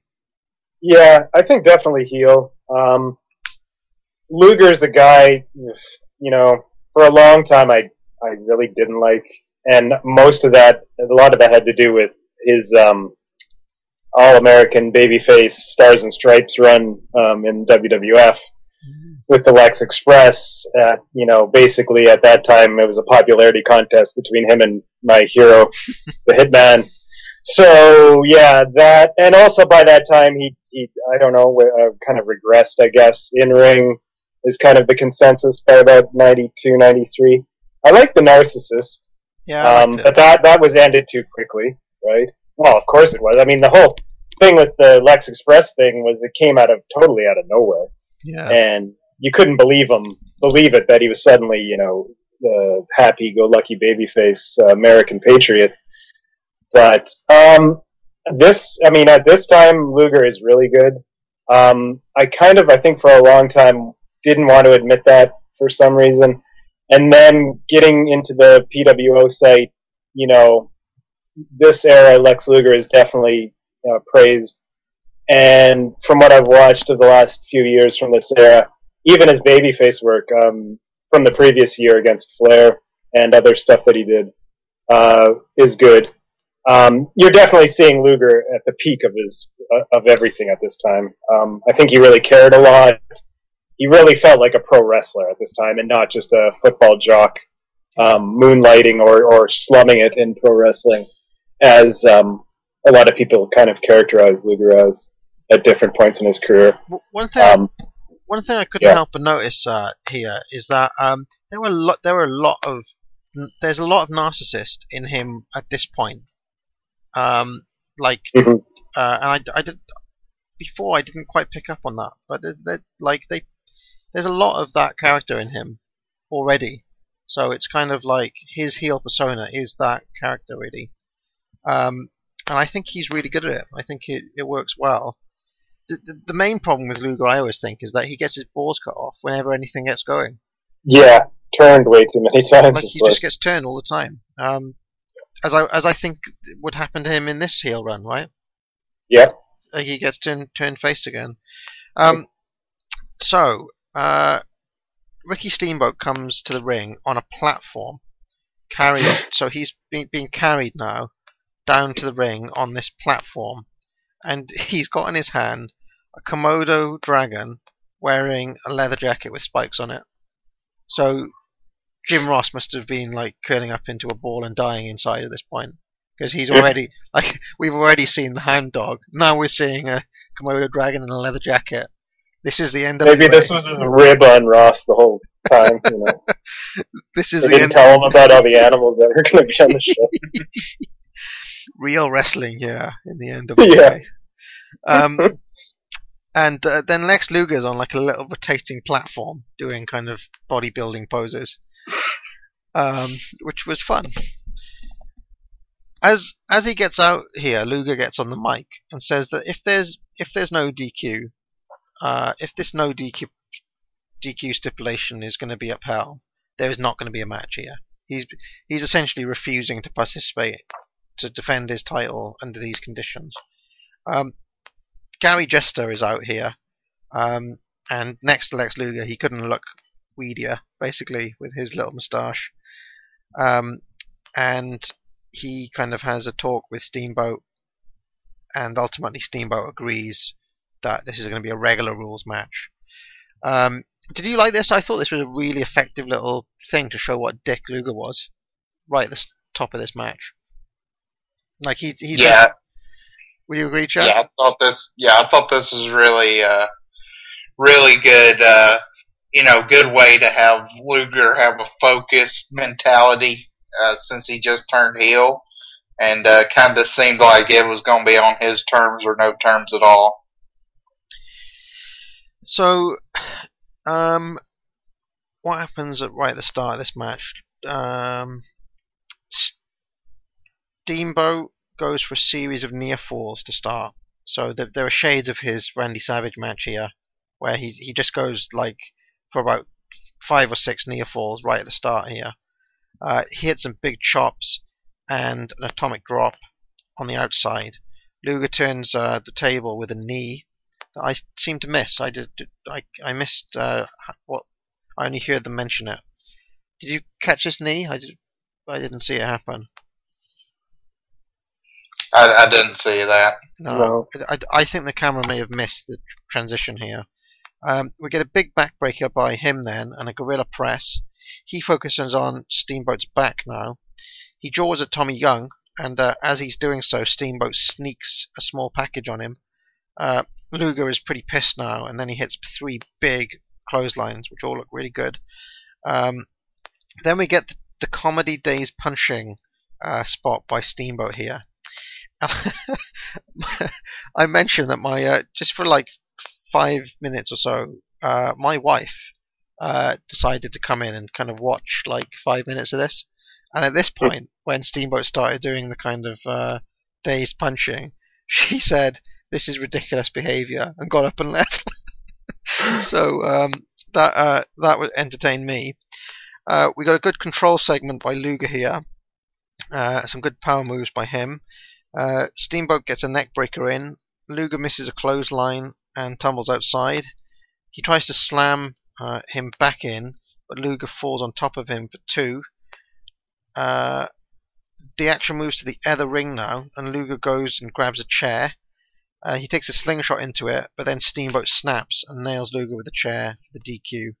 Uh, he goes wild here and chases him all the way back out to the ring, uh, all the way back out to the outside with the chair. So I, I think Chad, you first. Um, now I will say on that spot, that is one spot that I would, I really think I would have hated it uh, if it was anybody else, but I kind of liked it here. I will admit that. Uh, as a match overall, I thought this was very good. Um, I want to preference by saying that, but I did think this was a little disappointing um, in some regards from what I'd seen before. Uh, I, I, I really thought this might kind of be uh, maybe one step below kind of what we've seen from Flair and Steamboat. Hmm. Uh, and and while I, again I did think this was very good, I didn't think this was like even as good as uh, the Flair Luger matches uh, that we saw. Uh, but but I mean the work is very very consistent, a very fast pace. Uh, dare I say, kind of WrestleMania three esque, um, in the amount of uh, in the pace they set for this match. Hmm. Uh, I did like Luger. He had a huge lariat on the outside. Uh, but uh, and Tommy Young was kind of annoying in this match. He catches, uh, he hooks his arm in Steamboats at one point and uh, allows Luger to take over by offense, which aggravated me. And then I thought the finish was kind of, uh, while in some ways it is nice to see Steamboat kind of show some aggression and hate that we don't typically see from him. Uh, it did seem kind of stupid in this regard that he would just uh, throw caution to the wind as far as winning the title and attack Luger with the chair. Uh, so, so I mean, again, very good, but uh, to me, slightly disappointing from what I remembered and from uh, kind of the reputation I think this match has. Caddy? Yeah, I'm kind of the opposite. This was a match that when I saw it years ago, I always rated the, um, of course, Flair, Funk, and then Sting, Muta, and the War Games as the top three from this show. Um, so watching this uh, for the first time in a long time, I was yeah, it's it's a really good match. Um, Steamboat was really good at this time, and like we just talked about, Luger was really good. Um, it like the previous match with Sting and Muta, the finish really made me want to see a rematch between these two because you got the feeling that this was just like the first chapter in a in a feud that you know sadly never happened because I think Steamboat was pretty much done by the shortly after this, unfortunately. Um, a good pace to this match, yeah. I mean, they weren't given. It was only uh, ten minutes twenty six seconds, so they weren't given the time of the Flair Steamboat matches or the or the main event would get. So I think you know if they were able to build this feud to a conclusion, the the blow off for this feud, the blow off match of this feud probably would have been an all time really really great match if they'd have kept working together. Because uh, yeah, this was really good, and I definitely um, have gotten over my Luger bias. I think now, and I'll I'll check out some more stuff uh, from him from this period for sure. So, I also disagree with Chad here, um, in that I thought this was actually probably the best Luger match that we've seen. I think it's better than the Flair Luger matches because I honestly think that Luger is is less an- like he did things as a face that annoyed me, whereas he was perfect as the heel here. I mean, he his his uh, I mean, even Meltzer says it here. His his heel mannerisms were so good that even though the crowd started out pro Luger, by the end they you know they could only boo him really because he was um, that good at doing uh, you know that role. Um, Mhm. He also mentions that uh, a section of the crowd were chanting "steroid faggot" at him. Uh, Obviously, I didn't hear that. Oh yeah, that's right. Yeah, I forgot about reading that. Um, Apparently, he's having like a back and forth with some fans during the match, but that didn't stand out to me at all. No, I, I didn't notice that either. Um, yeah, I this is at least four star in my book. Uh, Meltzer goes four and a quarter, but you know, quarter stars. I mean, I- um, the uh, Chad, would you go that high with it? Because it, it sounds to me that you wouldn't. Well, I mean, I, I do. Uh, I mean, I kind of personally do sort of use quarter stars. Um, I mean, I, I mean, I would kind of say it's. Uh, I mean, I would say it's in the four star range. Yeah. Um, I mean, I don't know. I mean, that like again, I don't. I don't want to sound like I'm dogging on it, but uh, but now is it four and a quarter or four and three quarters? Four and It's one. kind of tough for me to read. It looks like it's four and three quarters. I think it's one quarter. I think it's just a quarter. Oh no, Oh, no, okay. Uh, yeah, now you mention it. Um, no, I think it's just a qu- a quarter. Th- th- Let me let me put it this way, okay? Let's say this match happened, okay, in 1989 in uh, WWF. I think it would have a massive reputation. This match, if it if it had happened there, um, yeah. and I think it would have been like a match of the year candidate, basically, um, had it been on the on their product. So on that basis, I, I don't think like it's easy to like, obviously not a lot of things are going to compare well with Flair versus uh, Steamboat. Okay, but I think like for a ten minute match, I don't know what more you can want from from these two guys. I mean, Steamboat was tremendous here. I thought. Yeah. I, I I know you've generally been well. I, I don't think you've been down on him, Chad, but you've been kind of reserved with your praise for him. Did you not think he was really good in this match? I mean, I thought he was good, but uh, I mean, I mean to compare, I mean, to me, honestly, I thought Sting was just as good in his match as Steamboat was here. So you're talking about somebody that's three years in to a career that doesn't have that great of a rep, and I mean, you know, both were good performances. But I was not blown away by Steamboat here, and again, I thought he did look kind of stupid uh, with the finish. Well, I mean, with the finish, I think that it's justified by the fact uh, of the story that was being told here. So, right at the start of the match, Luger wanted the DQ stip removed. He's the one who brings the chair to the ring, and lo and behold, Steamboat ends up getting DQ'd. So it's like if the match had happened. The, story being told is that if the match had happened as booked, Steamboat probably would have won. But because Luger was basically arrogant enough to, or pussy enough, I guess, to want this DQ stipulation removed, he ended up winning the match on a technicality, like a like a kind of heel. Is that not enough of a just, just, just justification for it? I mean, not to me, because while that's great from a concept, it still did not look like to me that Luger coyed Steamboat enough into using the chair uh, for the DQ. I mean, it, it kind of just seemed like Steamboat was just being dumb. Um, I mean, I, I think there could have been a smarter way where Steamboat kind of thought he was doing it outside of the ref's vision point, or or there- there's there could have been other ways where he was working around it, where Steamboat snapped and resorted to cheating. Where here he kind of, to me, casually picked up the chair and then just started wailing away on Luger to obviously cause a DQ. Kelly, uh, Ch- Chad said that um, Sting was as good as Steamboat tonight. Would you agree with that comment or or not?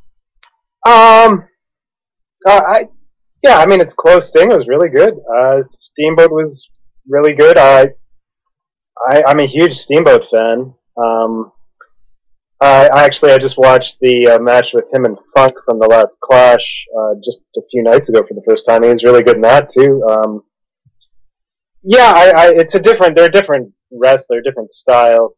I guess maybe you could say with Sting when he has a good match, you kind of think, well, you know, Sting is kind of handicapped by being a non, you know, he didn't come from a, a serious entrance into wrestling where he sort of just fell into it and maybe isn't as, as committed as some guys. So when Sting has a good match, it's, you know, yay. But with Steamboat, when he has, you know, Sting, Steamboat standards are, are much higher, I suppose, for his work. Um, but, and, the finish to this, I think, was believable because uh, Steamboat has kind of a, uh, it's it's in character for him to have this sort of loss of temper type finish to matches. I don't know if you guys have ever seen the uh, match he has with Savage uh, from WWF. Uh, of course, not the famous WrestleMania one, but the one from uh, Maple Leaf Gardens in Toronto. Uh, that yeah, which has a similar finish with Steamboat losing his temper and getting disqualified um, when he could have, you know, he had Macho on the ropes and Macho was bleeding, and yeah, he kind of uh, lost it that way. Did- So it's consistent with his character. D- doesn't that awful snooker match have that finish as well, Chad? Oh, I've tried to block that match out of my memory now, but I will say in the Toronto match it is kind of similar. But just for me personally, I kind of balk. I guess that uh, Steamboat was so out of control and flustered that uh, you know he kind of was just seeing red at that point and uh, kind of wasn't thinking on his feet. Uh, so I do think that Toronto match is justifiable uh, more than this one. But I mean, again, and I did uh, just a quick clarification. I did blow up uh, the Observer, and it is four and a, a fourth star uh, is what the rating is. So I mean, and, and you know, I'm not. It's not like I think this is only three stars. I would say at the absolute lowest, I would have this match would be uh, three and a half. Uh, probably three and three quarters. So it's not a huge variance. I just think I'm uh, probably lower than most. And, and you wouldn't agree that this is the best Luger match we've seen? Oh no, yeah, I absolutely like the Luger uh, Flair Starcade match better for Right. sure, Yeah, me and the uh, as well as the Clash of the Champions one tag. Yeah. Okay. D- d- as overall matches, I'd go with that Clash uh, one match, but I think this is the best uh, Luger singles match. Um, I understand a lot of people would go for the the which uh, which Flair match, the Starcade one, right? Or, or- Yeah, yeah. I mean, I I think the the Great American Bash match I would put, uh, you know, probably in the conversation, but I'd probably have this match ahead of that.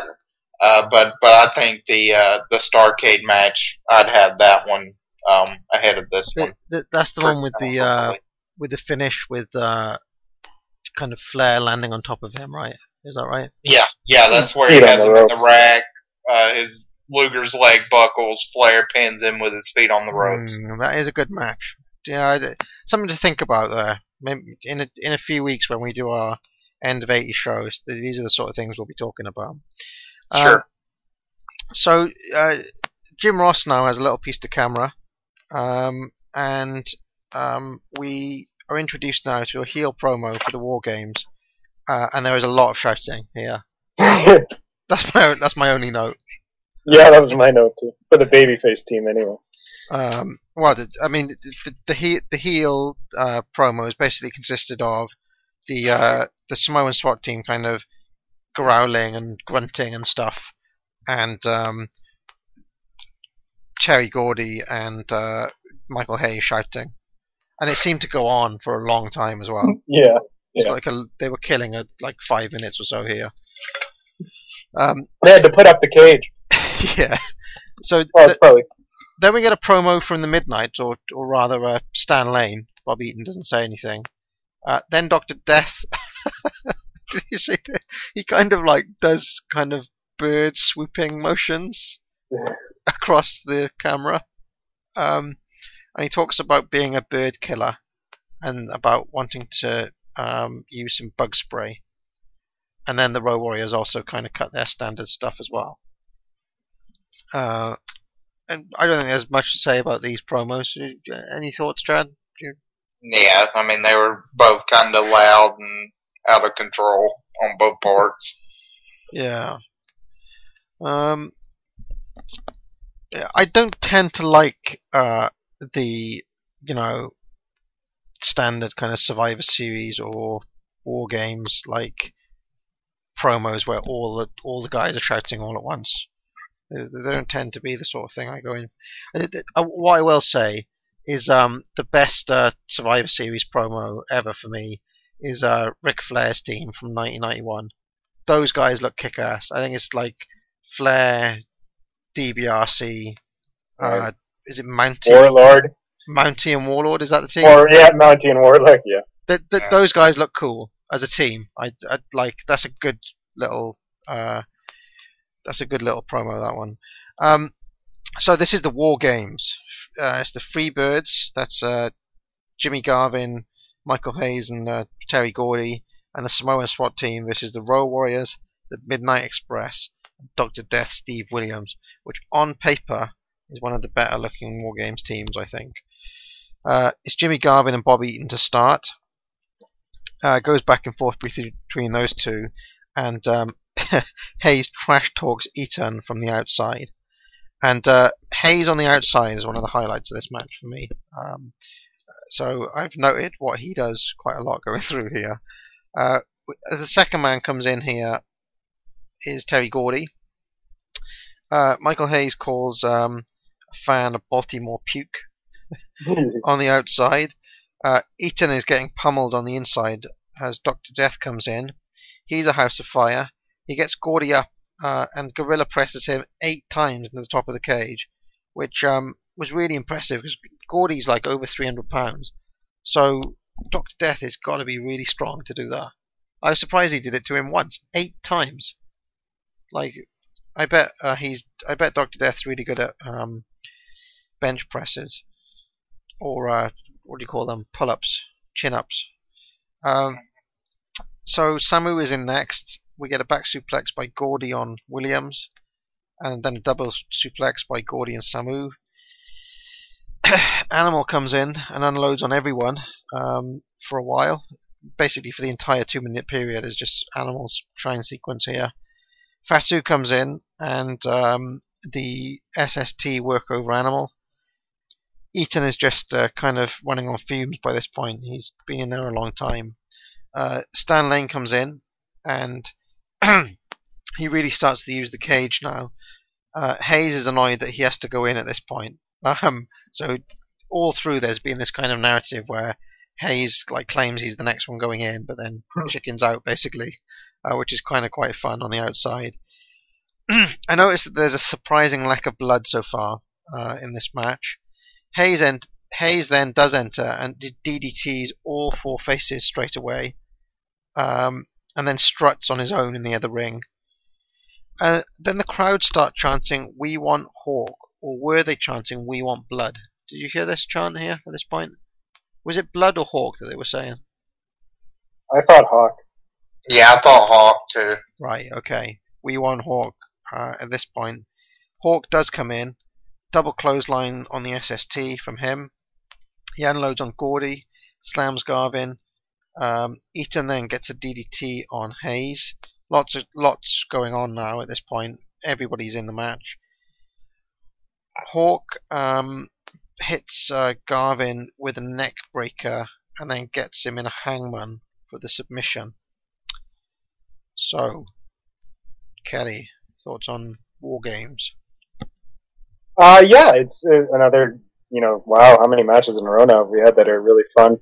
Um, this, not the best war games ever, but a lot of memorable spots in it. Um, I really liked Hayes on the outside. You know, that was something I really remembered from watching it years ago was his, his smack talk at, uh, Bobby Eaton, the whole, you're scum, you're scum, Bobby Eaton. That was a great.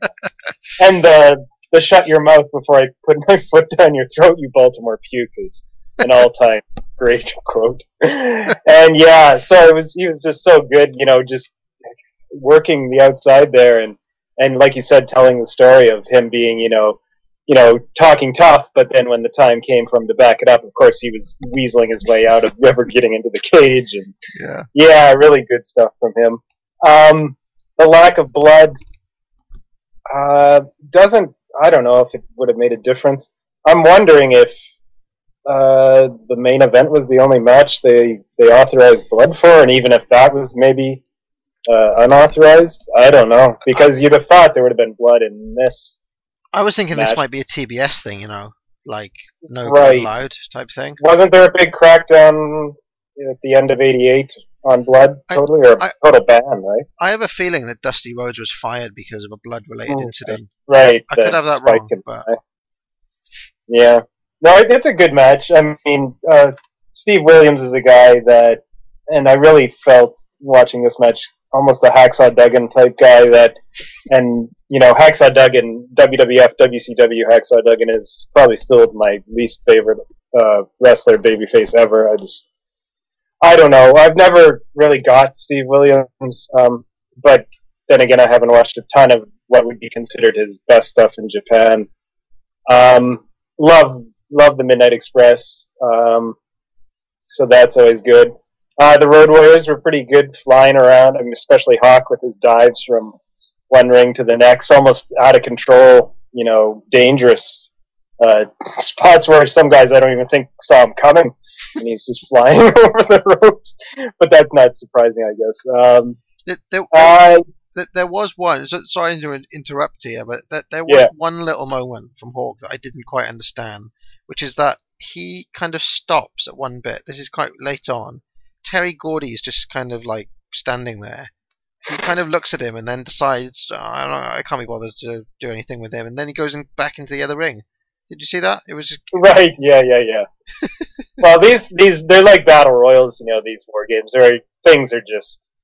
It's a lot of just improv. You know, do whatever. You know. just- Yeah. There's not a lot of structure to the bulk of the match. Really, I don't think. Um, but yeah, no, good good war games uh, for sure. Definitely uh, not the best, but far from the worst. Chad. Now, uh, I think where I'm lower than most on the last match, I'm higher than most here. I thought this was uh, really great. Um, and and kind of, I mean, War Games is a gimmick I really love. So, I mean, honestly, this may be the fourth or fifth best War Games for me, uh, but that's pretty high praise. Uh, I thought this was a lot better than I remembered. Uh, very uh, stiff action, told a good story. The opening five minutes, I think this was by far the best uh, Jimmy Garvin's looked in his little comeback here between this and Clash 7. Uh, he was doing some uh, pretty stiff shots. Eaton was utilizing the cage, whether he was getting thrown into it or uh, at one point he kind of in this match he delivers a kick using the cages like monkey bars where he elevates himself up. Uh, you had some fish hooks, uh, some just big power dudes laying into each other and coming in. Uh, and also a good payback spot where Hayes comes in and delivers the DDT to everyone on the uh, babyface side. And then at the end, Eaton gives him a DDT, which I really loved as a good uh, payback spot. And uh, even the choke at the end, I thought was kind of unique and something that you don't see uh, very much, but actually looked kind of painful in the way that uh, in the way that he elevated Garvin up with that choke and uh, Garvin tap. So I, I really, really like this match a lot. Yeah. Uh, I uh, so wh- one of the things I was thinking about is uh, how little comparatively they used the cage in this match compared to some of the other war games we've seen. Um, that's one little thing I thought about. Also, I forgot to mention as well. Uh, did you see? Um, did you hear this little snidey comment that Jim Ross uh, did at the start of the match when uh, Gar- Jimmy Garvin was it there and he kind of forgot himself for a moment and called him gorgeous Jimmy Garvin, and then he said, "Oh, I don't think he's calling himself. I don't think he's gorgeous anymore." He said. Yeah, yeah. Um, it, just kind of like snarky Ross. Um, I I was one. I spent a lot of the time wondering why nobody was bleeding. Um, although that could be, uh, that seemed conspicuous by its absence. I thought it took away from it a little bit. Um, I also thought that. Uh, um, I don't think I liked it as much as you, Chad. It would be the bottom line. Um, but I do think it's probably worth the four stars that Meltzer gives it here. So, yeah, not a lot else to not a lot else to add. I I I thought that there were moments in the match, like that bit I mentioned where Hawk was just kind of looking around, where things felt a bit kind of um, guys didn't really know what they were going to do next, type thing. And it it, it wasn't just uh, it wasn't just those two, but uh, uh, Williams at certain points as well just looked kind looked like he'd run out of stuff to do at different bits. I was very impressed by his eight gorilla presses, though I have to say. Um, yeah, I didn't I didn't think Stan Lane brought a lot to the match when he came in, so it, it was kind of the Bobby Eaton show for the most part, wasn't it? Yeah.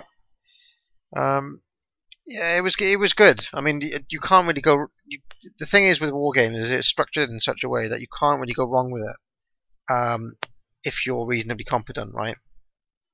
yeah. Unless it's like Dungeon of Doom or whatever, like The the three way one in WCW in the '98, I want to say three teams. Yeah, yeah, That's- the three team. That's by far the worst one. Yeah, That one sucks. I mean, I, I mean, I, I mean, for the blood, uh, the lack of blood, I think, kind of, sort of makes sense when you see the main event in some ways. Um, and then uh, another reason it didn't bother me, I don't think as much as I also really liked the uh, 1994 War Games, and that also doesn't have blood. I, I mean, I think blood is certainly something that I would welcome to a match like this, but I, I didn't lose hardly any effect that uh, nobody was bleeding in this match because I think with this one it was more uh, about them taking kind of back bumps into the cage mm, or uh, you know getting Gorilla press slammed up into the cage, kind of big stiff shots or uh, or big bumps instead of maybe more of a kind of raking of the face and more uh, face to the cage type spots. yeah, nose cheese grater tonight. Right. So, yeah, okay, but it was. good. I mean, basically, it's another good match. Like we've had like four great matches in a row here, um, and hot on the heels of that, we now we have the main. Oh no, let's before going to the main event, I should mention the heels after the ring, after the match, ha- uh, have Animal in the ring, uh, and then they try to lock the cage and attempt a five-on-one beatdown on him. Uh, but before it really gets going, Hawk uh, breaks the door open and they bail. So that's how that one ends. Gordon Solie's with Ric Flair, um, who is in full on kind of subdued Starcade 83 Minnesota mode here. And uh, he feels that he's ready. Basically, he's uh, in his mind, he is 120%. So I don't think there's much to say about this Flair promo here. He, he's in serious mood. The one thing I did note was is this the moment? is this the interview that Loss Loss's uh, avatar is taken from? I don't think so. No. I think that looks like a like even a, almost a 1970s Flair picture. I always thought when I saw it, but that is very young Flair. Right. Okay. I I I, th- I see. I I thought that was young Flair as well, but I like Yeah, if he there's a moment where he looks up and I I saw shades of uh Loss's avatar, which he no longer has. Yeah, Yeah, he no longer has it, which is uh, strange. Okay, we'll we'll be talking a lot soon, uh, in in a few weeks, on this show. Uh, ranked uh, number four uh, is Terry Funk, and he's coming to the ring with Gary Hart, which uh, Bob Ross and sorry Bob Caudle and Jim Ross are quite surprised to see Gary Hart coming out here. What's that about? And he's taking on the world champion Ric Flair, uh, for whom the crowd is just nuts here. He gets a massive uh, reaction when he comes out. So as this match starts, Flair goes after Funk uh, on the outside. Funk throws a chair in the ring. Flair eats the post. Funk gives Flair some uh, very contemptuous, disdainful looking slaps before suplexing him into the ring. He chops his neck.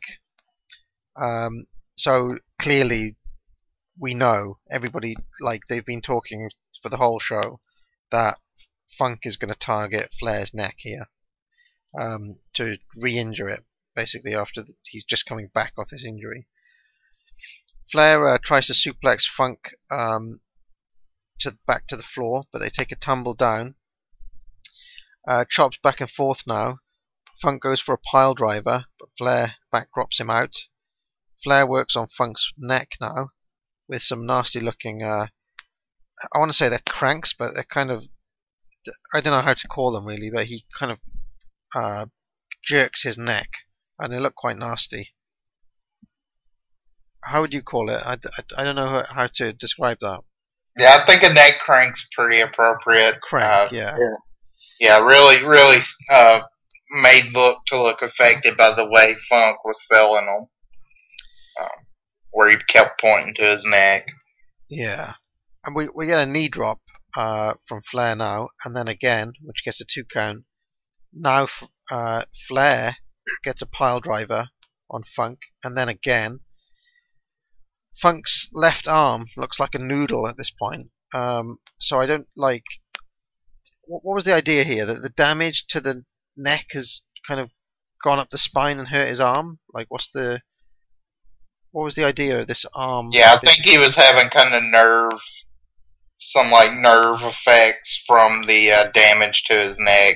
Yeah, it looked very effective. It looked like he'd really been hurt here. Um, now Flair pays back Funk with the contemptuous uh, slaps that we saw from earlier. We get a back suplex by Flair now, and he goes for the figure four. Funk grabs uh, a branding iron and nails Flair in the face with it, and he's busted open. So he's he's a bloody mess uh, already. We get a pile driver by Funk now, and uh, Funk goes outside and removes the blue mats to reveal the concrete so you can see what he's planning. Now he goes for the pile driver outside, but Flair reverses it into the backdrop. Um, we get a neck breaker by Funk, and then again, and then again. So three neck breakers in a row, and uh, the crowd like kind of goes silent at this point. They're they're probably worried for Flair's uh, career here and uh, Funk wants Flair to say "I quit." At this point, he he's basically shouting at Flair and saying, "I want you to say that I give up." Uh, Flair manages to get the branding iron now, and he hits uh, Funk on the top of his head with it, and then he posts him. So Funk is bleeding himself now. Flair misses a knee, um, and Funk goes for a spinning toe hold. So shades of uh, his brother here, Dory Funk Jr. Flair then uh, goes for a spinning toe hold of his own, but Funk reverses it into an inside cradle, which Flair then reverses himself, and that's it for the one, two, three. So let's get uh, before we get to the post match here, let's get our thoughts on the match itself. And uh, Kelly, I'll go to you first. Yeah, I mean, it's including the post match. This is one of my all-time favorite matches. Um, the actual match itself is is great because it's it's like the ultimate example of a grudge match um, between the two of them. Um, the blood. This is a match where if they didn't have the blood, I think it, we you know it, it needed the blood. Whereas the war games, not so much maybe. This is one that definitely needed juice, and to have uh, double ju- uh, juice was was even better. Um, yeah, really great. This is my favorite match between the two of them too. I, I do my, prefer this over the I Quit match that comes later. Um, one thing I noted, just you know, sort of random, about how Funk, you know, it sort of speaks to just the little things that he does so well. Um, when they were brawling on the outside, Funk was always uh, always made sure to roll back into the ring to break up the count. You know, and that's one of the pet peeves I've always had as a, a fan. And and today it doesn't even matter. But you know, one thing I totally hate is when two wrestlers are brawling on the outside and the referee has to go to like these extreme lengths to keep counting or counting slower or, or repeating numbers or stopping, and it kind of makes him look like a jerk. And so, just a little thing like that showed that Funk, you know, he, he's got you know the little things so under control, just to roll in and break up the count and then keep brawling, and then just to roll back in, break up the count, brawl again. Um, yeah, and, and the finish was good too because it it made it look like Funk could have won the match with just a little more luck, you know, like or that it was lucky that Flair did win the match, right? Um, so it um, it sets up perfect for rematches, even though the the babyface went over in the first match. I mean, the the war is definitely not settled because of the finish for sure. Yeah, and I, I just just reading Meltzer's comments here um, it, about the blood stuff. Apparently, blood just isn't allowed in Maryland. That it's uh, the athletic commission that doesn't allow blood. Um, but the uh, basically they challenged the commission uh, before the card and won, so that they were allowed to put blood on just for this match, basically. So um, Mm. that is uh, that's the story there. Yeah, well, that goes back into why the uh, why they stopped the '88 World Title match between Flair and Luger. Yeah, yeah. Um, that was kind of the reason they gave was because of the athletic commission. Right. I always wondered about that when I was younger because I knew that match, the Luger Flair match, ended because of the blood stoppage. And then watching this match and knowing it was from the same place from Baltimore, I was wondering, you know, what happened to the uh, the no blood rule or the, that they'd stop the match if, if blood happened, you know. yeah So I guess there was an explanation. M- Meltzer does say that that seeing the seeing the juice uh, stunned the crowd into silence. Yeah, yeah, that's right. So, Chad, what are your thoughts on this one? Um, yeah, this is a classic match. Uh, really, one thing that I really uh, enjoy about watching this match chronologically with the shows we've watched is this is a world title match we have not seen before, uh, besides maybe some cage matches. As far as kind of a sprawling uh, brawl that goes all around ringside, has a very uh, chaotic feel. We've we've never seen that type of match as a world title match yet. Uh, and the uh, the work here is done well, um, and with including the post match, this is one of my favorite uh, segments in wrestling. I think this is a, a greatly booked match uh, with a kind of clever finish that uh, keeps keeps Funk strong um, going into his future title uh, challenging for the title and uh, and makes Flair look like a really great baby face throughout this match. Uh, so there's not a whole lot to add. It's just a great uh, great brawl with a lot of little kind of things mixed in that uh, if anybody hasn't seen it should uh, definitely seek out. Right. So, um, let me uh, get to the end of the post match here, and then then uh, I'll, I'll give my thoughts as well, and we can talk about whether or not this is a this is a five star affair, which I think it typically is thought of as being a five star match, right? I mean, I mean, yeah, I definitely think some people think of this as like a five star match. Sure. Um, so the Great Muta comes out and he uh, and he mists Flair basically um, almost immediately. So as the pinfall happens, Muta is basically there and waiting.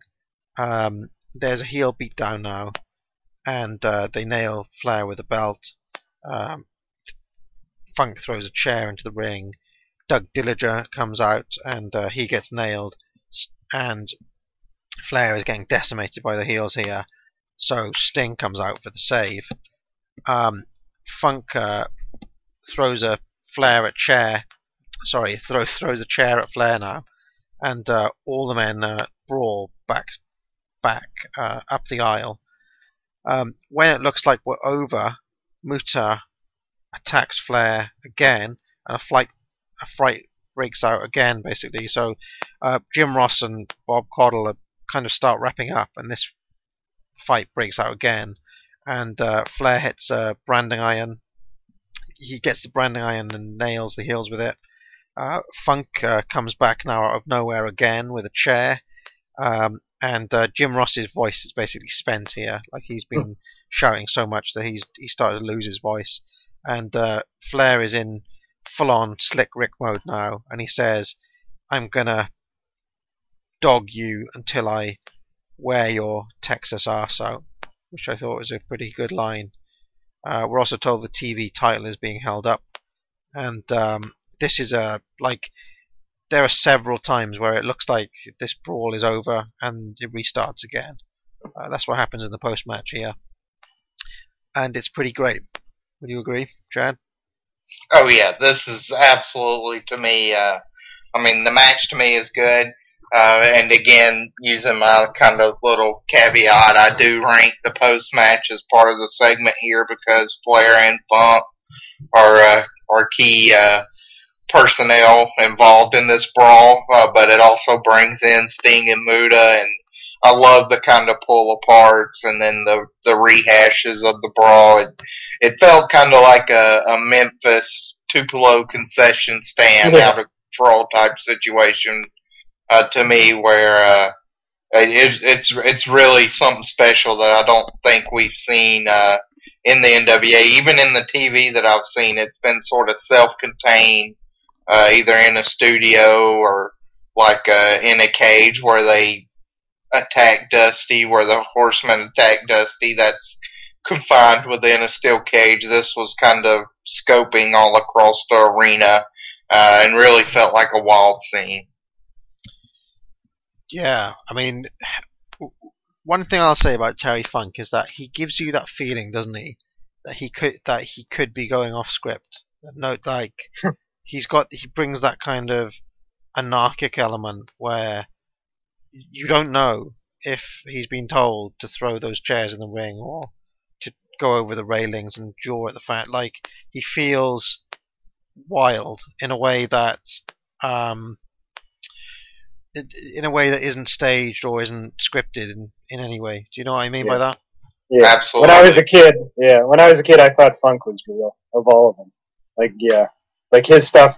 And then I remember reading about this feud where it gets to the point where he uh, gets a, a plastic bag and tries to suffocate Flair. and I can remember reading about this in the mags and just thinking, what? I mean, obvious. I don't know. I just, yeah, he's so real. Like, just totally, totally. I thought, yeah, of all the wrestlers, Funk's the only one that's actually wrestling and killing people, hurting people. Yeah, I mean- I mean, the, the, during that post match, there were several times where it felt like you know the Ross and Caudle thought that this was it, and Funk would do something to kickstart it again, as if like, Yeah. yeah, I do like that, as if like he's he's got his own page, and uh, it, I I enjoy this match, and I, I would definitely give this whole segment five five stars if I was rating it. Would you- would you go that high, Chad? Yeah, I, I mean, to me, it's a uh, five star segment overall. it, is this up there with s- the Steamboat Flair stuff? That's a that's a question I'll ask because I have seen people say that they would put Funk Flair over the Steamboat matches. Um, I mean, I, I, I mean, to me personally, I like this better than the Chi-Town match. Uh, I know that for sure. Um, it's probably in the conversation with the uh, with the Wrestle War match for me, and then I'd have it slightly below the uh, below the Clash Six match. But that that gets into really to me uh, kind of pulling uh, hair territory where it's it's very uh, very small difference between the you know the three or four matches. Right. But they're all, they're all five star affairs in your mind, or you said four and three quarters for Triton, right? Yeah, yeah. I mean they're they're all uh, right around there. So uh, great great matches. Kelly, your your view on that? Yeah, I I would uh, consider this match, counting the brawl, like I count it all as one. It was a match, five stars, and I would put it ahead of the the Flair Steamboat trilogy. But that's like Chad said, that's splitting hairs. That's just I love those matches too. But this one, this one is always, you know, it's always been a match that I've had in the back of my mind for years and years. Um, after you know, I saw it for the first time 20 years ago, and it's one I always you know thought of when I was I would show somebody a match or show somebody that you know watches WWF but or WWE but doesn't watch other wrestling. This would be one I would always uh, throw in for them to see. It's one I've always recommended. Uh, there's just something to it. Uh, just and funk, so good. Flair so good, uh, uh, and the brawl just puts it over the extra the extra step. Um, yeah, definitely one of WCW's finest moments ever, as far as I'm concerned. Well, the whole show. For sure. So obviously this is a fucking incredible show, and I don't swear very often, but uh, it, it, it, this warrants it, I think. Um, oh yeah. Is it the greatest pay per view of all time? I, th- I think we we'd be remiss not to ask that at some point during this. Is is this the greatest pay per view for you, Kelly? I think it's in the conversation. Uh, I don't know. It's up there. It's definitely my favorite WCW show, but I haven't seen a lot of the early shows in full. You know, I've seen the main event and some of the undercard stuff. I'm not sure what came before this that's considered on par, but or the clash clashes, the first Clash of the Champions, I guess, is one of them. Um, Spring Stampede's a really, really good WCW show. Um, and then as far as like the WWF shows go, it's I'm a WWF guy, but I don't I don't know if the WWF ever put on a show with so many great matches, just one after the next, and with all the, the great names involved, and the crowd was super heated, and yeah, oh, I I am I, I don't want to make a definitive statement, but it, it's it's in the very top of the top top level. Your view, Chad? Yeah, I, I agree with that. I want to watch uh, as we go through and watch like Spring Stampede '94, Slamboree '94, uh, even maybe Super Brawl 2. Uh, some of those shows again. Uh, but as of the shows we've watched so far, I think this is clearly uh, the best. Yeah, I mean, it, it- basically the card from the tag match with the Steiners and Varsity Club onwards. This is just Or you great. could even argue the Cornette Dangerously match. oh yeah, as no, yeah, start. actually, from the tuxedo match onwards, Yeah, this is just amazing. This show, Yeah. I, I, I, there is nothing there that I wouldn't hold up and say this is really good. Um, and arguably, it's got one, two, three, four, five matches that are three and a half stars or above. Arguably, you could say. yeah. So that's that's pretty good. Um, now, what I don't know about is WWE cards from the past like ten years. That's what I don't know about. Um, Well, if, we're talking, There's a couple time. that come to mind. Chad would have the same ones, I'm sure. Uh, the Money in the Bank from 2011 and uh, Extreme Rules from last year were very, very good with, you know, almost top to bottom type awesome lineups. Yeah. Yeah. Yeah, I mean those are uh, certainly uh, great shows as well. Um, I don't know, but yeah, this one's up there. Uh, I think with any of them. And I, I mean, I honestly think the main event to me is what uh, what really pushes it, and uh, both Money in the Bank and uh, and um, Extreme Rules from last year also have that very iconic classic main events Yeah. that I think really kind of set them maybe uh, apart from some of the other ones in the crowd uh, because of the greatness of the main event. Right. Okay. So we're saying it's up there, but we're not willing to say it. It- it- It's definitely the best show we've watched so far, Chad, without doubt. Yeah, yeah. I don't, I don't, I don't want to say like definitively this is the best pay per view of all time, but I think if you're having a conversation, this one certainly should. Uh, you should take a uh, long, hard look at this match. So, Yeah.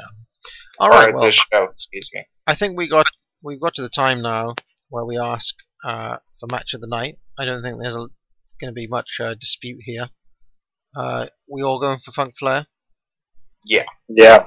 Yeah, so the, the uh, 1989 match of the uh, match of the night conversation has not been very good so far.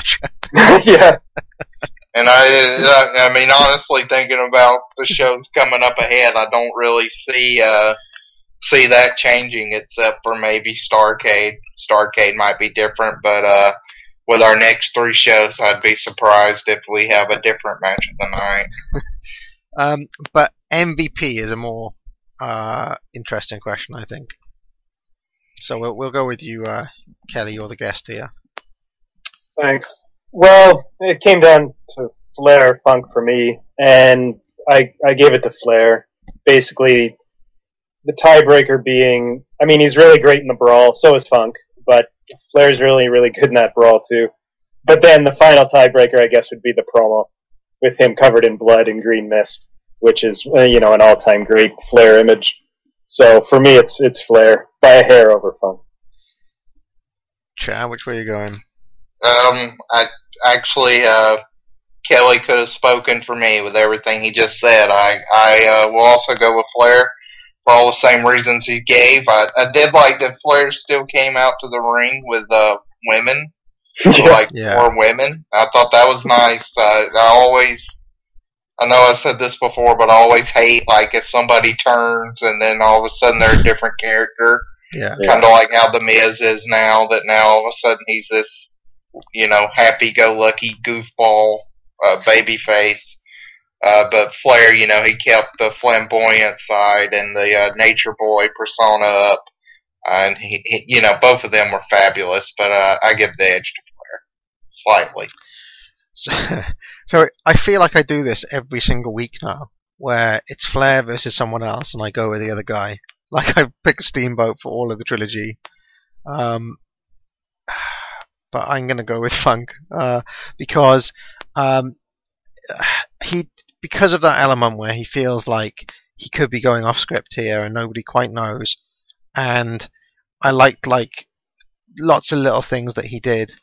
Uh, I also like the kind of um, the, the way that, as well as being this wild man, he's also a great technical wrestler as well, which is often forgotten about. But like there were callbacks to 70 stuff basically when he was doing the, Yeah. the spinning toe hold and um, it, yeah, it, it it it felt like there were moments in this match where it had historical importance as well, which uh, Funk brought to him.